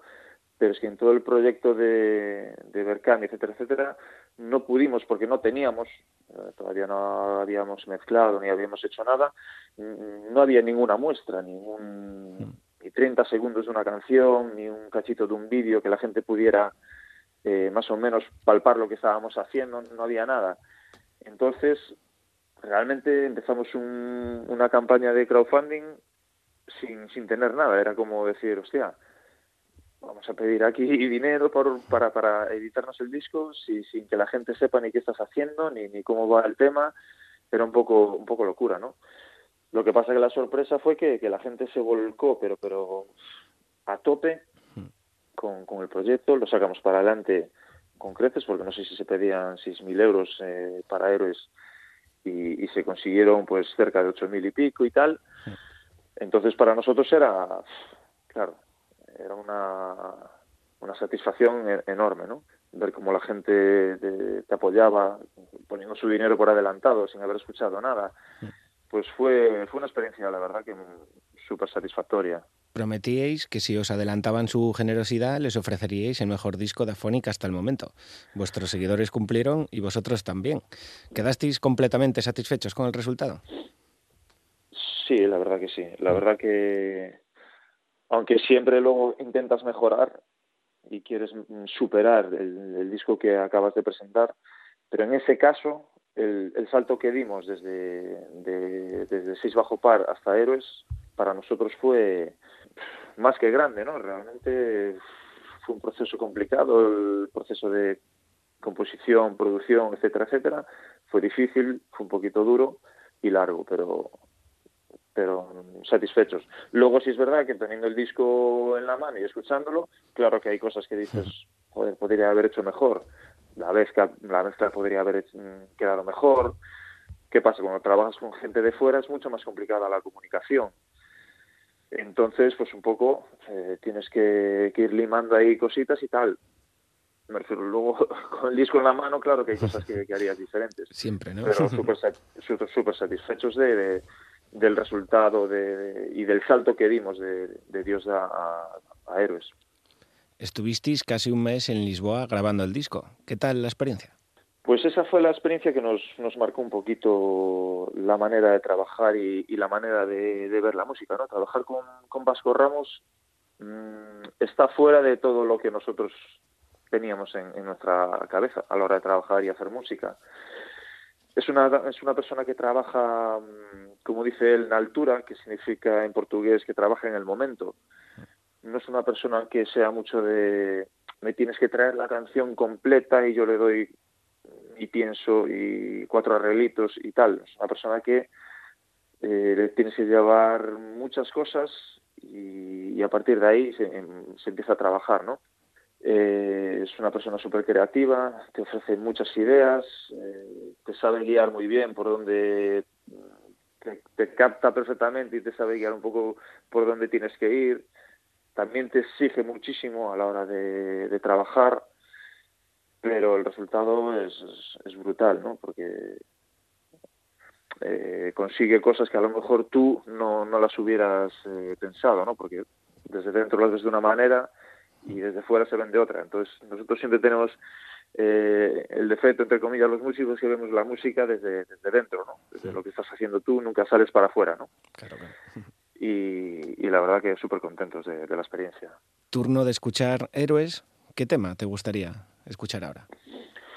Bueno, mira, de Héroes, eh, la verdad que tuvimos eh, mogollón de, de dudas al principio eh, para seleccionar una canción que, que nos representara como, como presentación de, de Héroes, y tuvimos ahí muchas dudas y tal, y al final luego la canción que, que funcionó a las mil maravillas en directo, etcétera, etcétera, fue, fue Mi Capitán, ¿no? Entonces para nosotros esta es una canción que, que siempre llevaremos eh, por ahora eh, siempre llevaremos a directo, ¿no? Es una canción que nos representa muy bien. Los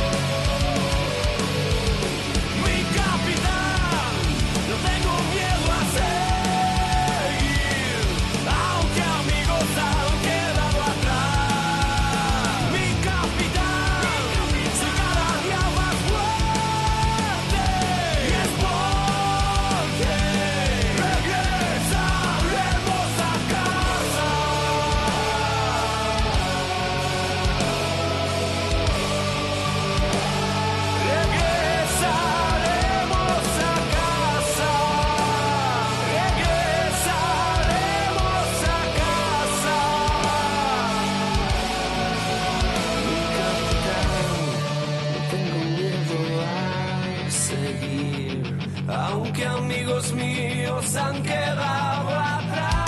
Mi capitán, no tengo miedo a seguir, aunque amigos han quedado atrás. Mi capitán, soy cada día más fuerte, y es porque regresaremos a casa, a casa.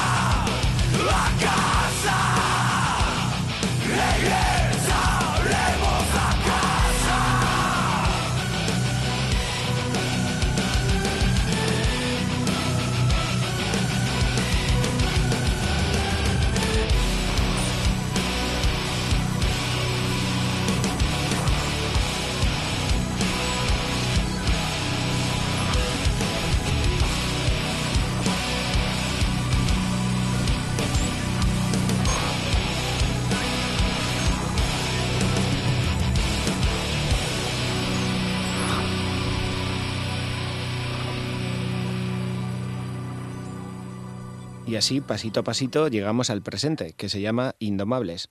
De nuevo, con un micromecenazgo exitoso. Debe dar mucho gusto sentirse respaldado y que la gente confíe en tu trabajo aún sin catarlo, ¿no?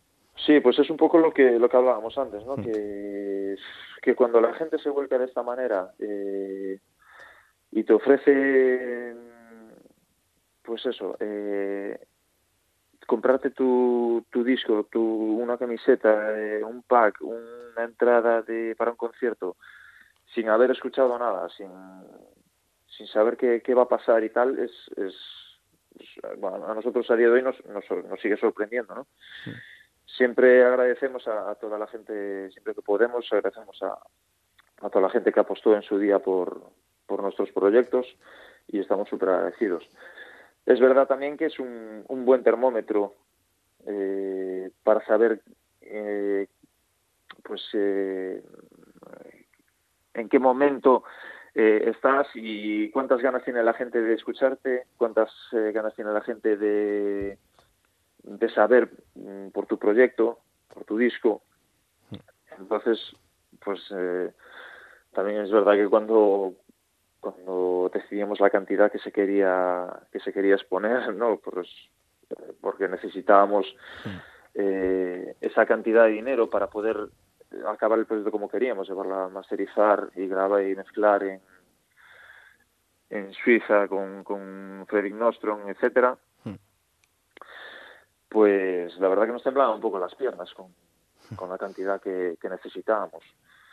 Pero bueno, realmente al final la gente... Eh, por suerte con nosotros siempre siempre responde y, y nos apoya al cien por ciento. La verdad que es un, un orgullo. Hablando con muchas bandas jóvenes de nuestra tierra, todos coinciden en que el dinero no les da para conseguir el sonido que ellos querrían en un disco. ¿Vosotros lo habéis conseguido con Indomables? ¿Es justo lo que queríais ya?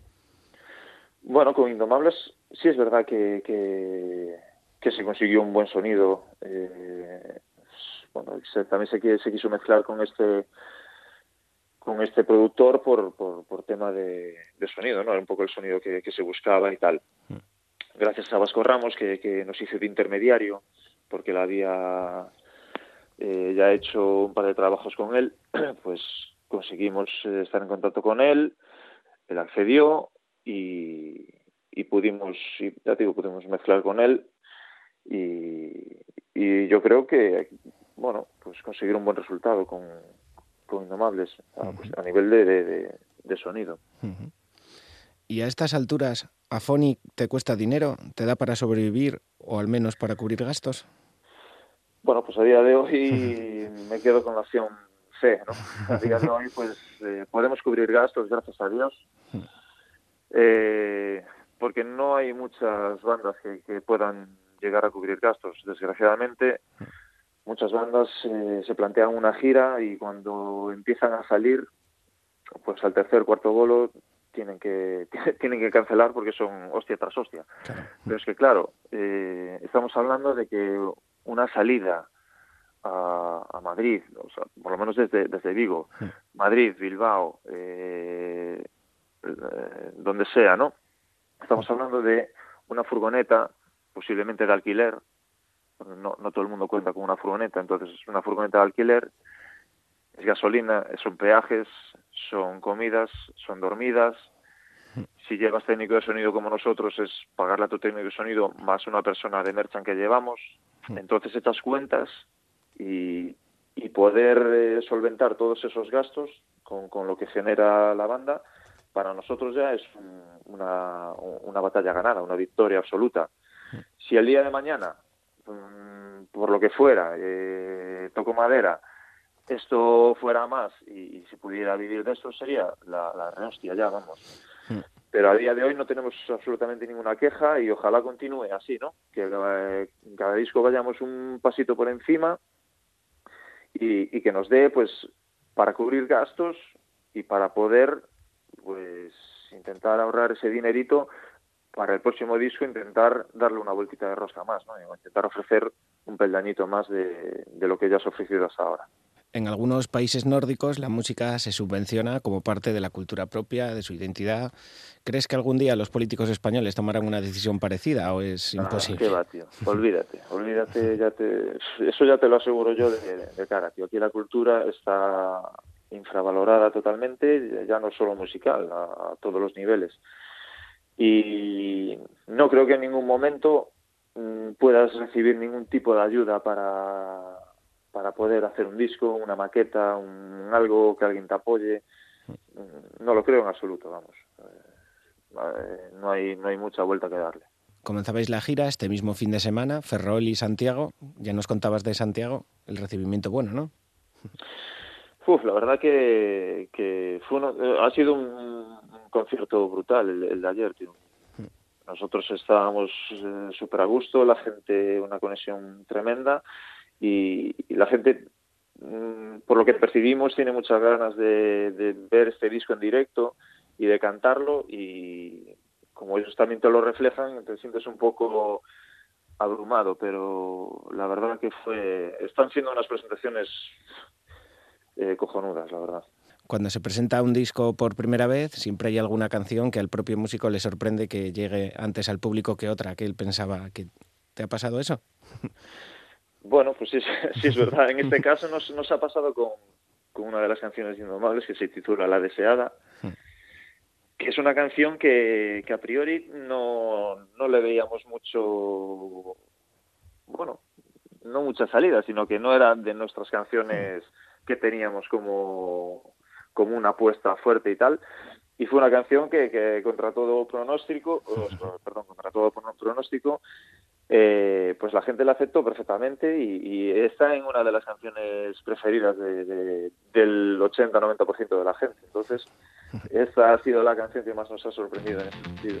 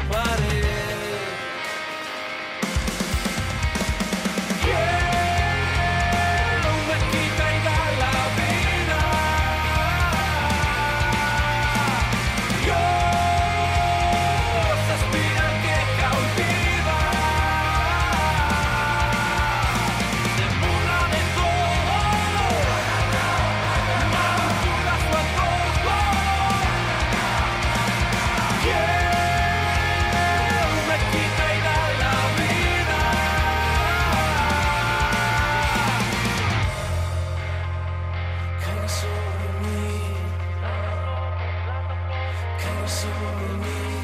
Sabes bien, y aunque a veces me arrepiento, sabes bien, estamos juntos en esto.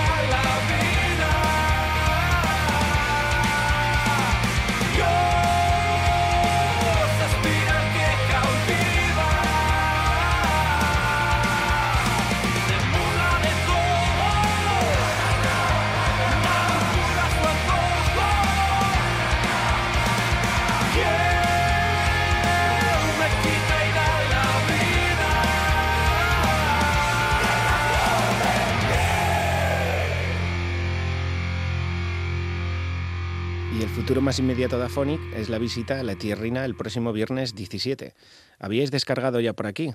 Bueno, en alguna ocasión estuvimos por, por esa zona, pero no, ya te digo, no es, no es de las zonas que más hemos que más hemos tocado, ¿no? Sí. Y sin embargo, sí es verdad que es una, una zona con, con mucha cultura musical y mucha mucho grupo y mucho movimiento. Bueno, hay que ir un poco sobre seguro y Y vamos, eh, y vamos saliendo ahora también eh, zonas donde, donde no hicimos nunca. Tenemos en esta, eh, en esta gira ciudades donde no hemos visitado todavía. Y bueno, pues poco a poco también hay que empezar a, bueno, a salir y ofrecer este disco donde, donde en, en los, los más sitios que se pueda, ¿no? Uh-huh. Lo decíamos al principio, la mejor baza de Aphonnic es su directo. ¿Por qué la gente, además de todo lo que ya llevamos diciendo, no puede faltar este próximo viernes a vuestro bolo junto a Chamaco Way? Bueno, a ver, eh, ¿qué te puedo decir? Que nosotros siempre y en, y en todos los eh, conciertos que hacemos, y es un planteamiento que tenemos de, de toda la en toda la asistencia que, que tiene Aphonnic, es ofrecer el, el mejor concierto que podamos. Si yo ayer he hecho una presentación en, en Santiago, hemos hecho una presentación cojonuda eh, con la gente, la sala una pasada y ha sido un bolo increíble. Yo en el siguiente voy a intentar hacer mejor concierto que ese. Yo y todos, o sea, nosotros, Aphonnic va a intentar hacer siempre un mejor concierto que, que el anterior, ¿no? Entonces, eh, esa es nuestra lucha, ¿no? Intentar siempre hacer mejores conciertos, ofrecer mejores shows. Siempre estamos eh, pensando qué se puede mejorar, qué se puede hacer eh, para ofrecer mejores conciertos, mejores directos y tal, ¿no? Entonces, pues es un poco nuestra política. La gente que viene a vernos, mmm, no tenemos tampoco muchas, entre comillas, eh, malos comentarios, ¿no? Mm. Te puede gustar más, te puede gustar menos, pero siempre van a ver una banda profesional, siempre van a ver una banda Eh, que está centrada en lo, en lo que hacen, ofrecer las mejores canciones de la mejor manera posible y siendo súper fiel al disco, intentando llevar todo lo que se pueda a, a directo y, y yo creo que eso es un poco lo que al final te ganas un poco el respeto también por, por ese motivo, ¿no? Si tú vas a, haces un buen disco, luego vas a hacer directos y haces directos mediocres o, o que no están a la altura, pues al final eh, que estás vendiendo, ¿no? Nosotros intentamos vender un buen disco y luego eh, en directo tienes que ir por encima de eso, ¿no? No, no puedes, no puedes bajar el listón. Y esta penúltima pregunta se la hago a todo el mundo, suele doler. ¿Algo que siempre hayas querido decir por la radio y nunca te hayan preguntado o dejado de decir? Hostia, vaya, vaya pregunta. Pues no lo sé, realmente no, no, no sé exactamente. Eh, no, no tengo ninguna cuestión tampoco que, que, que quisiera ahora mencionar eh, concretamente, la verdad. Ya te decía que suele doler. ¿Eh? Y suele doler. Poca gente me la responde. No, porque, te, claro, te, te, realmente no... no hmm. Y luego, eh, posiblemente, de aquí a un rato diga, oh, joder, me, me cago en la hostia.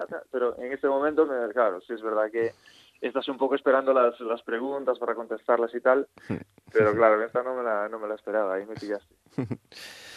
Pues muchas gracias, Richie, un placer que nos hayas hecho un hueco en mitad de vuestra gira. Nos vemos. No, de verdad, este... de verdad gracias a, a vosotros, gracias a toda la, ya te digo, a toda la prensa, radio y... webzines, fanzines, eh, que se preocupan un poco por la música, por los grupos, eh, se interesan, y todas las entrevistas que nos hacen, etcétera, etcétera. Os lo agradecemos muchísimo porque al final es otra otra forma de promocionarse eh, y, de, y de sentir que, bueno, que por lo menos eh, se sigue apoyando y se sigue respaldando la, la música, ¿no? Nos veremos este viernes en la Lata de Zinc junto a Chamaco Way, pero eso sí, antes de irte nos tienes que dejar escuchando un tema de Indomables. ¿Cuál va a ser? Bueno, pues eh, vamos a ver, en este caso eh, una canción que a mí me, que a mí me llega, no es la canción más, más dura ni más eh, bruta del disco, pero que sí que es una canción que, que a mí me, me toca bastante y me pone, me sigue poniendo los, los pelos de punta, y en directo igual. Es Confía, es una canción de nuestro segundo videoclip y que creo que es una canción que, que todo el mundo la, la va a entender. Perfecto, pues muchas gracias. De verdad, gracias a vosotros. Un saludo y nos vemos, nos vemos en la sala el viernes.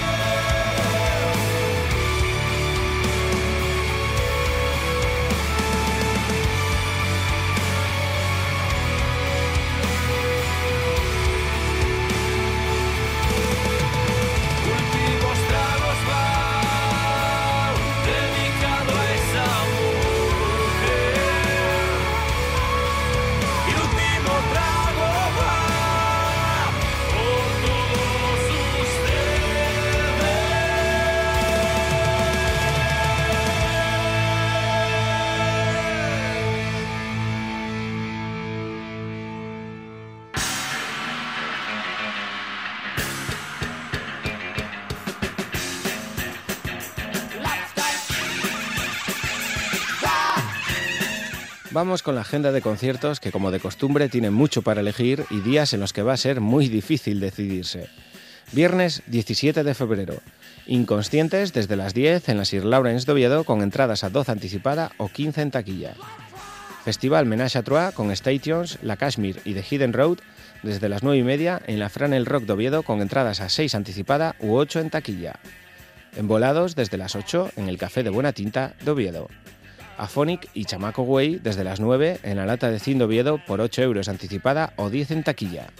Zombie Caníbal, de Chamaco Güey.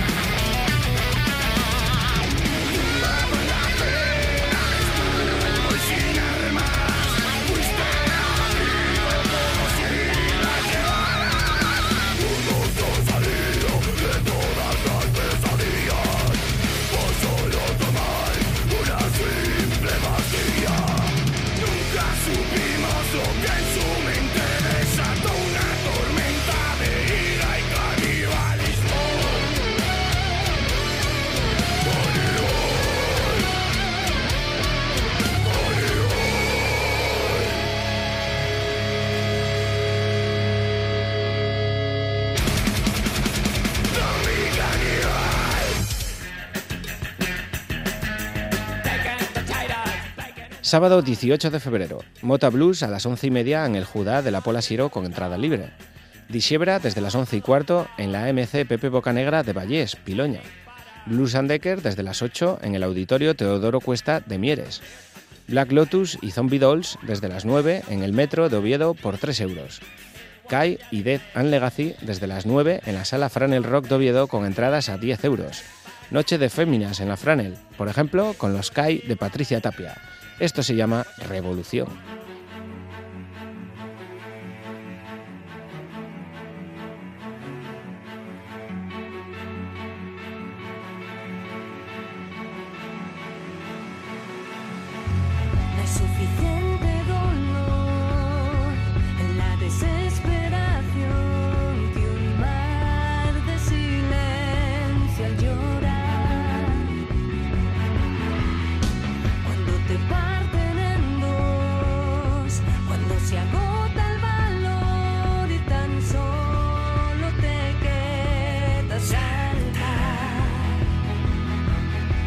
Recuerdo de ayer, un vacío que no tiene fin.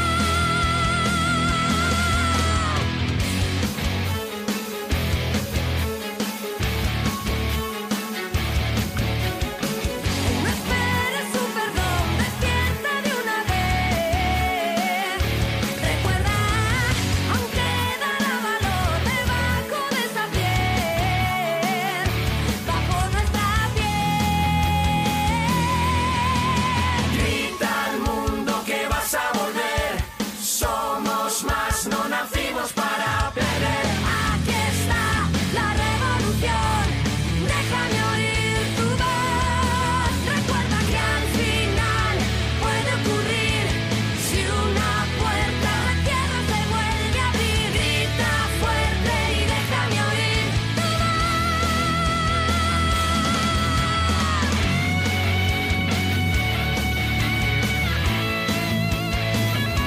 Despierta de una vez, aunque dará valor. Esta es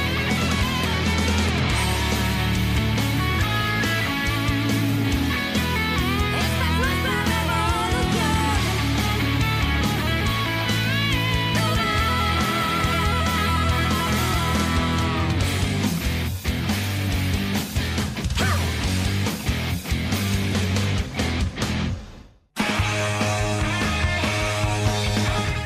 Hemos llegado al final de esta, vuestra Noche de Lobos.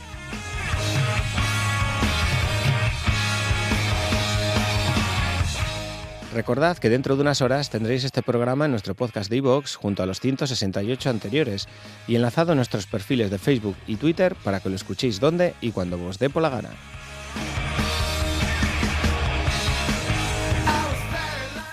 La pasada semana cerrábamos con la pérdida de Elkin Ramírez, el Titán, el legendario vocalista de los colombianos Kraken. Y ya os decíamos que hoy sería el turno para despedir y homenajear a Robert Daukis, el guitarrista de los suecos Helicopters, que nos dejaba el pasado tres de febrero con solo cuarenta años.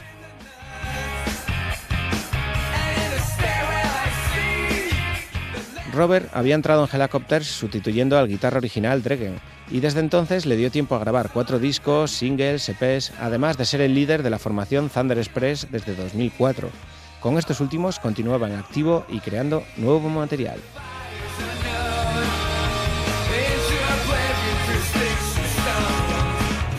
Así despedían los Helicopters a Robert en un comunicado lanzado en sus redes sociales. Es difícil encontrar las palabras en este momento, pero es con gran tristeza que debemos anunciar que Robert Daukis ha muerto. En diez años viajábamos alrededor del mundo juntos varias veces, las furgonetas compartidas y las sesiones de grabación. Tocamos juntos en salas y en festivales. Es increíblemente difícil describir con palabras lo que Robert ha significado para nosotros y cómo nos hace falta. Nuestros pensamientos para todos los momentos que pasamos juntos, y para su familia.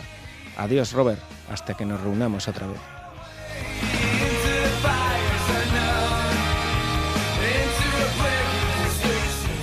Nuestro recuerdo y homenaje para él y a todos vosotros, que tengáis una buena semana, yo vos. By the Grace of God, de Helicopters. Un chucho, yo vas, yo vos. Nos vemos la semana que viene, a la misma hora, en el mismo sitio, y nos olemos el focico. Tss, tss, vete por la sombra.